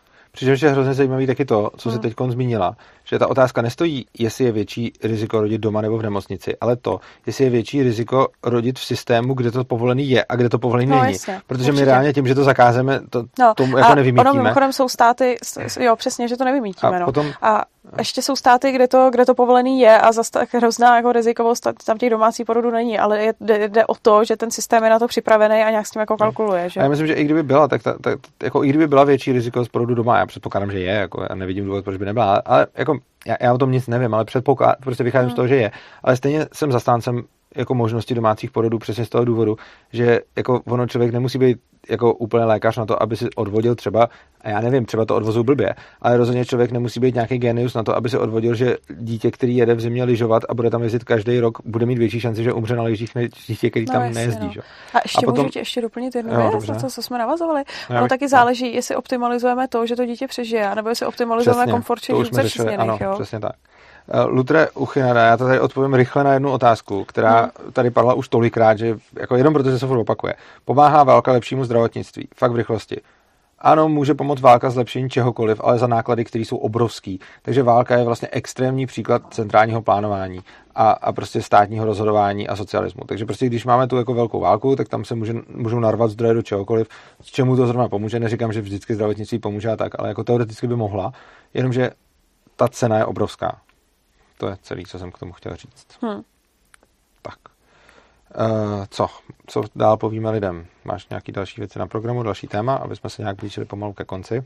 No, jako já, mě ještě jako napadlo do, do rozebrat uh, možná to očkování. To očkování, jo, očkování, na to, tady byly, na to tady byly dotazy, takže povídej k očkování a já se pak zase vyjádřím a pak to můžeme směřovat no, ke konci. Tak, uh... Čímž vyzývám ještě, když směřujeme ke konci lidi, za prvý skvělý věci do chatu, to mi tam pište, a za druhý, kdo si najde na Skypeu svobodný přístav uh, nebo urzanarchy.gmail.com, tak tam můžete napsat, napřed tam napište do režie, tam se s váma domluvěj a potom uh, tady s váma můžete mluvit, pokud budete hmm. mít zájem. Tak. Hmm. Já už trošku přeskakuju slova, protože já jsem ponoční, dneska jsem docela unavená a tak už jako trochu miluju. Ale Dobra na to očkování. Já jsem říkala, že na tržním zdravotnictví se mi nej, nejvíc, uh, jsem říkala tři věci, které se mi na tom nejvíc líbí a jednou z těch věcí bylo nastavení motivací v tom. A tohle to je uh, zejména vlastně to takhle jako funguje u toho očkování. Uh, já nejsem zastánce povinného očkování, ale protože si myslím, že v tržním zdravotnictví by byly ty motivace nastavené mnohem líp než teď. A což se mi vlastně hrozně líbí. Protože dneska to funguje tak, že když jste rodič a nenecháte nejste vlastně v podstatě mimo nějaký pokuty moc motivovaný to dítě nechat naočkovat. Dobře, hrozí tam nějaká pokuta, možná ji ani nezaplatíte, protože na vás třeba jako nikdy nepřijdou. Případně jako zaplatíte a, a ticho po pěšině, ale myslím si, že dneska člověk, který se nenechá očkovat uh, a stejně mu potom poskytnutá zdravotnická péče stejná jako očkovaný, když se mu něco stane, tak není nijak dlouhodobě eh, motivovaný opravdu to očkování absolvovat. Uh, jo, absolvovat. Protože Jo, a naopak níst jako důsledky, důsledky svých činů, když se naočkovat jako nenechá. Což mi přijde, že je jako hrozná škoda. Já mám na očkování podobný názor jako vlastně hmm. i, na ty, jako i na ty domácí porody a na spoustu dal, jako na potraty a spoustu dalších věcí, kdy spoustě lidí se tohle strašně blbě vysvětluje a mě vlastně hrozně vadí, jak špatně se to vysvětluje, že já vlastně, já osobně si myslím, že očkování je, je v zásadě dobrý. Neříkám očkování všeho proti všemu a všech, ale prostě jako, že očkování je strašně jako dobrý vynález. Hmm. Zároveň si myslím, že domácí porody asi nejsou úplně super a přijde mi, že je lepší rodit v nemocnici. Zároveň jsem nějakým způsobem jako osobně proti potratům, ale jedna věc je můj osobní názor a druhá věc je to, jak se dívám na to, co by mělo a nemělo být umožněno ostatním. A tohle je mě na tom, vždycky, když tohle to vysvětlu a když vidím, jak složitý je tyhle ty věci vysvětlit, že mám na to nějaký osobní názor, ale chci, aby se to lidi mohli dělat po svém, tak kolik lidí to vůbec nechápe. Dneska mi někdo napsal, dneska mi někdo napsal pod rozhovor eh, s Pavlem Novotným, mi napsal něco ve smyslu jako, že, že jsem hrozný u porodu doma, protože samotnému mi to třeba nepřijde nějaký super, hmm. ale chci, aby to lidi jako mohli dělat, protože se jako nechci nikomu zne, no já zrovna se nechci nikomu znelíbit s anarchokapitalismem, ale prostě mě hrozně vadí, že žijeme ve společnosti, kde už vlastně je normální, že mít nějaký názor automaticky znamená chtít všechny ostatní násilím donutit k tomu, hmm. aby to dělali podle to mě. Pravda, no. A to mi přijde úplně ujetý, to je prostě zvrácený, je to patologický hmm. a je to trochu nechutný. Jakože hmm. já jsem, já chci, aby mý děti byly očkovaný hmm. prostě. Hmm. Samozřejmě to, kde bude rodit, jakože třeba fakt chci asi, aby byly očkovaný. To, kde bude rodit jako matka dětí je asi spíš její věc, ale taky mi přijde lepší jako nemocnice, prostě víš co. Hmm. A, a prostě s potratem bych taky měl obrovský problém. Ale prostě chci zároveň nechat lidem svobodu, ať si to dělají prostě po svém. No, a myslím, si, a myslím si, že to je, jako, to, to je pro mě u toho očkování úplně hmm. jako, jako základ, prostě dobrovolnost. A pak samozřejmě to, co říkáš ty, ono by ve volnotržní společnosti nakonec došlo k tomu, že by to očkování efektivně, nebo já nevím, jo, ale prostě ono by se rozštípnul ten spor těch antivax versus všichni. Prostě, kdyby jsme měli volnotržní společnost, tak prostě lidi, kteří si myslí, že očkování je nějakým způsobem přínosný a zásadní, by měli svoje prostě podniky, práce, dopravu, hromadnou dopravu, prostě všechny tyhle ty věci by měly pouze pro očkovaný pravděpodobně, protože by tam nechtěli, že by tam nechtěli ten neočkovaný. A tím pádem by teda, nebo by tam měli nějaký to procent do těch neočkovaných, který, jako, aby, víš co, jako, že aby to byla ta proočkovanost nějaká, ta 95%, takže by tam brali nějaký ty, který třeba nemůžou mít to očkování a podobně. No a tyhle ty, tahle ta společnost by nějak fungovala a byly by z ní normálně vyloučeny ty lidi, kteří by se toho nechtěli podílet, což je úplně v pohodě. Mimochodem je obrovský rozdíl mezi tím, když donutíte někoho se očkovat a když s ním jenom nechcete nic mít, když není očkovaný.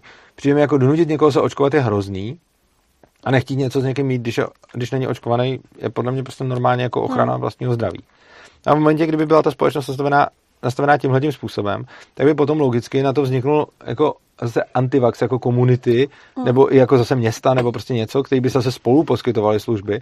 Čímž pádem potom by najednou se vidělo, jaký by to bylo, kdyby někde žila komunita lidí, kteří prostě nejsou očkovaní. Jo. Já osobně si myslím, že by dopadly blbě.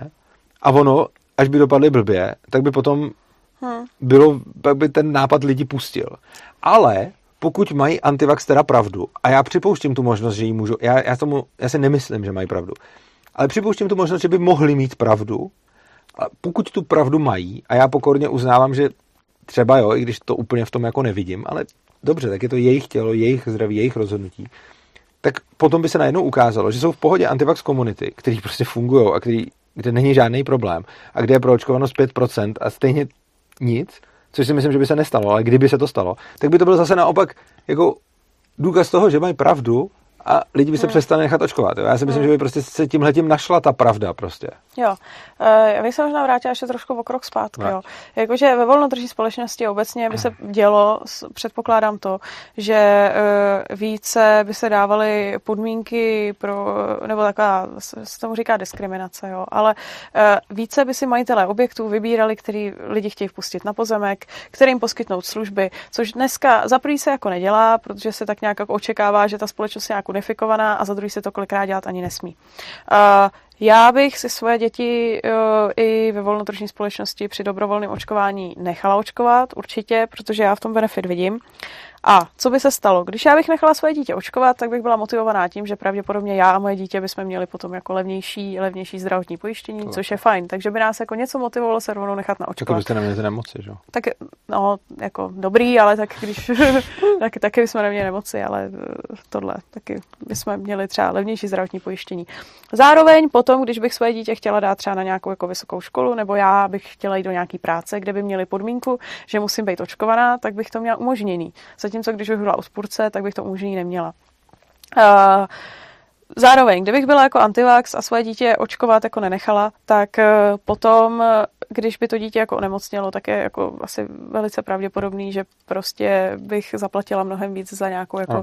zdravotní péči a e, zároveň to dítě, který by bylo neočkovaný, tak jak už jsem řekla, nechtěli by ho brát tady na tu školu, nechtěli by ho vzít tady do kina, kde by byl třeba vstup jenom jako pro očkovaný. No. E, Přičemž jako eh, tady bych, eh, tady bych k tomu ještě dodal, že v dnešní společnosti je strašně jakoby cool být antivax, protože ono to moc nestojí. Přesně, protože, protože jako ono nenese, náklady, jo. člověk nenese žádnou, nenese náklady, jo. to je hmm. klasická jako socializace nákladů, že prostě hmm. já tady žiju v nějaký kolektivní imunitě a jsem antivax a je to jako super, protože nenesu žádný vedlejší účinky očkování, ale žiju si na vlně toho, že ty náklady za mě nese někdo jiný a nikdo hmm. s tím nemůže nic dělat. Maximálně dostanu nějakou relativně nízkou pokutu, ale stejně spíš ani nedostanu tu.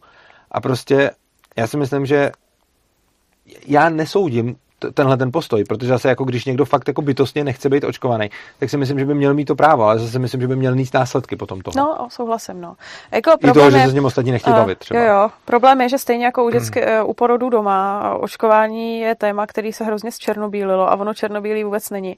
A je pravda, že uh, existují, existují jako očkování, ke kterým si myslím, že by jako lidi nemuseli být nucený. Třeba takové jako typicky tetanus. To není jako něco, co si lidi předávají mezi sebou, aby byly, aby byly jako nakažliví. Zároveň eh, tetanus je prostě v hexavakcíně, která je pro děti povinná. Eh, tady chápu ten argument, že prostě, když by člověk nechtěl být očkovaný proti tetanu, tak já jako nevidím důvod, proč by si to nemohl vybrat. Jo, jako jeho boj, já tetanovku mám, ale myslím si, že člověk by měl tohleto mít jako právo pro sebe nebo jako pro, pro svoje dítě si to rozhodnout. Pak zas na druhou stranu strašně takový typický příklad jsou spalničky, že, který jsou hodně nakažlivý, eh, kde se říká jako, nevím, ta imunita kolektivní, všichni musíme být očkovaný. Eh, mně se hrozně líbí, jak jako o tom hodně lidí mluví, že všichni musí být proočkovaný, ale málo kdo ví, jestli vůbec má ještě ve svém dospělém věku protilátky na ty spalničky a nechal se přeočkovat. Jo? Hmm. Ono jako e, protilátky po očkování e, proti spalničkám drží jenom nějakou omezenou dobu. Přibližně tak tuším, že to je okolo 30. věku, už, někdy, už některý lidi nemají. E, co? 30. roku věku. Okolo 30. roku věku. Už se jako může stát, že, že někdo nemá.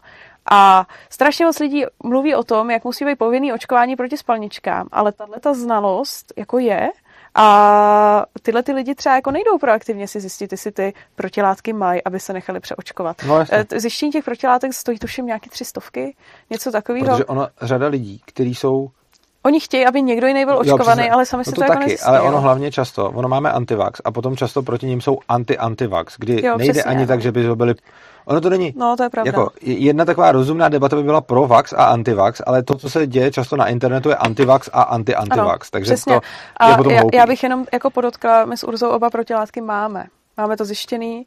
A... Já to mám zjištěný, jo? Ano, já jsem ti to zjistila. To se hodná. Takže my oba protilátky proti spalničkám máme, tudíž jsme se nebyli přeočkovat, protože my jsme jako, my, my to máme zjištěný. Jsme takže...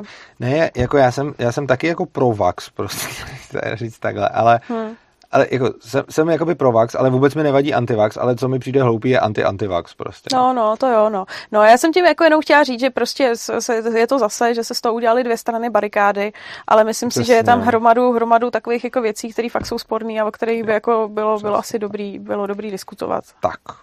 A já myslím, že jsme se dostali zdárně ke konci. Co se o tom myslíš ty? Myslím si, že jo. Už jsem úplně vy, vymletá. Takže jsme vymletí. Já tady ještě můžete úplně máte poslední chvilku na to položit nějaký dotaz, případně sem napsat, abyste mohli i zavolat, ale spíš už to chýlíme. Tady uděláme krátkou rekapitulaci nějakých důležitých věcí a pak se s váma, pak se s váma rozloučíte. Ro, pak se s váma rozloučíme. Takže strašně důležitá věc je konference. 6. února konference o vzdělávání na Cevru, stránky konference.urza.cz nebo facebooková událost ve Svobodném přístavu. Je to největší akce Svobodného přístavu, která se pořádá a doufáme, že nám ji COVID nesebere. Prosím, zaregistrujte se, ať víme, kolik vás je. Jestli se chcete zúčastnit konference, prosím, prosím, běžte na Facebook a potvrďte tam účast. Když nemáte Facebook, běžte na konference.urza.cz a zaregistrujte se tam. Fakt je to důležitý, aby jsme věděli, kolik lidí máme očekávat. Uh, stupně je dobrovolný, takže tam, tak, tak, takže tam ani nebudete muset nic platit, pokud byste nechtěli, ale pomožte nám aspoň tím, že se zaregistrujete, ať nám pomůžete uh, vidět počet lidí. To je první věc. Uh, druhá věc, donoři. Jsme vám strašně moc vděční a strašně moc vám děkujeme za podporu Svobodného přístavu. Uh, bohužel jsme nemohli tenhle ten rok uspořádat vánoční večírek. Místo toho máme pro vás to, že vám moc děkujeme a dále nám můžete psát Teresce na mail tereza.urzova.gmail.com a tam uh, jí napište, jestli máte třeba nějaký námět nebo cokoliv, co byste po, po, po nás chtěli a my se zamyslíme, jestli to pro vás bude moc udělat, jestli to je v našich silách. Můžete mít náměty na psaní, můžete mít náměty na, uh, na, na, na pořady, můžete mít uh, cokoliv, cokoliv vás napadne. Tak, to by bylo, to by bylo k, k donorům. Dále vás prosíme všechny, s kterými nekomunikujeme, eh, aby jsme na vás mohli mít e-maily, protože potom vás budeme moc zvát na další, na další akce. Takže prosím... Pokud to eh, od nás chcete, tak nám... Pokud od nás chcete, aby jsme vás zvali na akce, jednak na konference, ale taky na ty vánoční večírky, hmm. tak napište se na ten samý mail cokoliv, jenom jí pozdravte a napište, kdo jste. A, čus, a aby jsme měli, ano, napište čus a my si uložíme, my si uložíme váš e-mail. Dále vás chceme pozvat na příští stream, Eh, příští stream bude v únoru, pozor, v lednu nic není. Vždycky v lednu nic není a potom eh, v červenci a srpnu nic není. To jsou tři měsíce, kdy nebejvá. Další stream bude v únoru a v únoru bude eh, čtvrtek po první středě v měsíci, což je vlastně tentokrát i první čtvrtek v měsíci. Ale vždycky tomu tak hmm. není, jenom hmm. šestkrát ze sedmi. A to by bylo, to by bylo teda všechno k tomu. Teď se podíváme, jestli jsou tady nějaké otázky otázky tady žádný konkrétní, ne, jako je tady pár otázek, ale žádná z nich není taková, která by se tady tak hezky dala, která by se tak hezky dala, mm, Jo, pokud vás podporuji z jiného účtu pod jiným jménem, mám taky napsat. Jo, rádi bychom prostě ke každému, uh, ke, jo, můžete nás podporovat z nějakého účtu a mít nějaký jiný jméno, ale rádi bychom prostě ke každému měli aspoň jeden kontakt, aby jsme se mohli na toho člověka obrátit a, a pozvat ho. Takže nám napište z jakého účtu, uh, co nám posíláte a napište nám ten e-mail, aby jsme, aby jsme, vás, aby jsme o vás věděli prostě. Tak, to je asi všechno. A teď, tohleto video bude na našem kanálu, my budeme rádi, když ho budete šířit. Zároveň vy, který neodebíráte náš kanál, tak to můžete udělat teď. Budeme rádi, budete nás motivovat, když nastavíte odběr. Krom toho s tím videem můžete dělat spousta věcí, jakože třeba ho nazdílíte svým známým a kamarádům. Můžete eh, tím zvýšit náš dosah.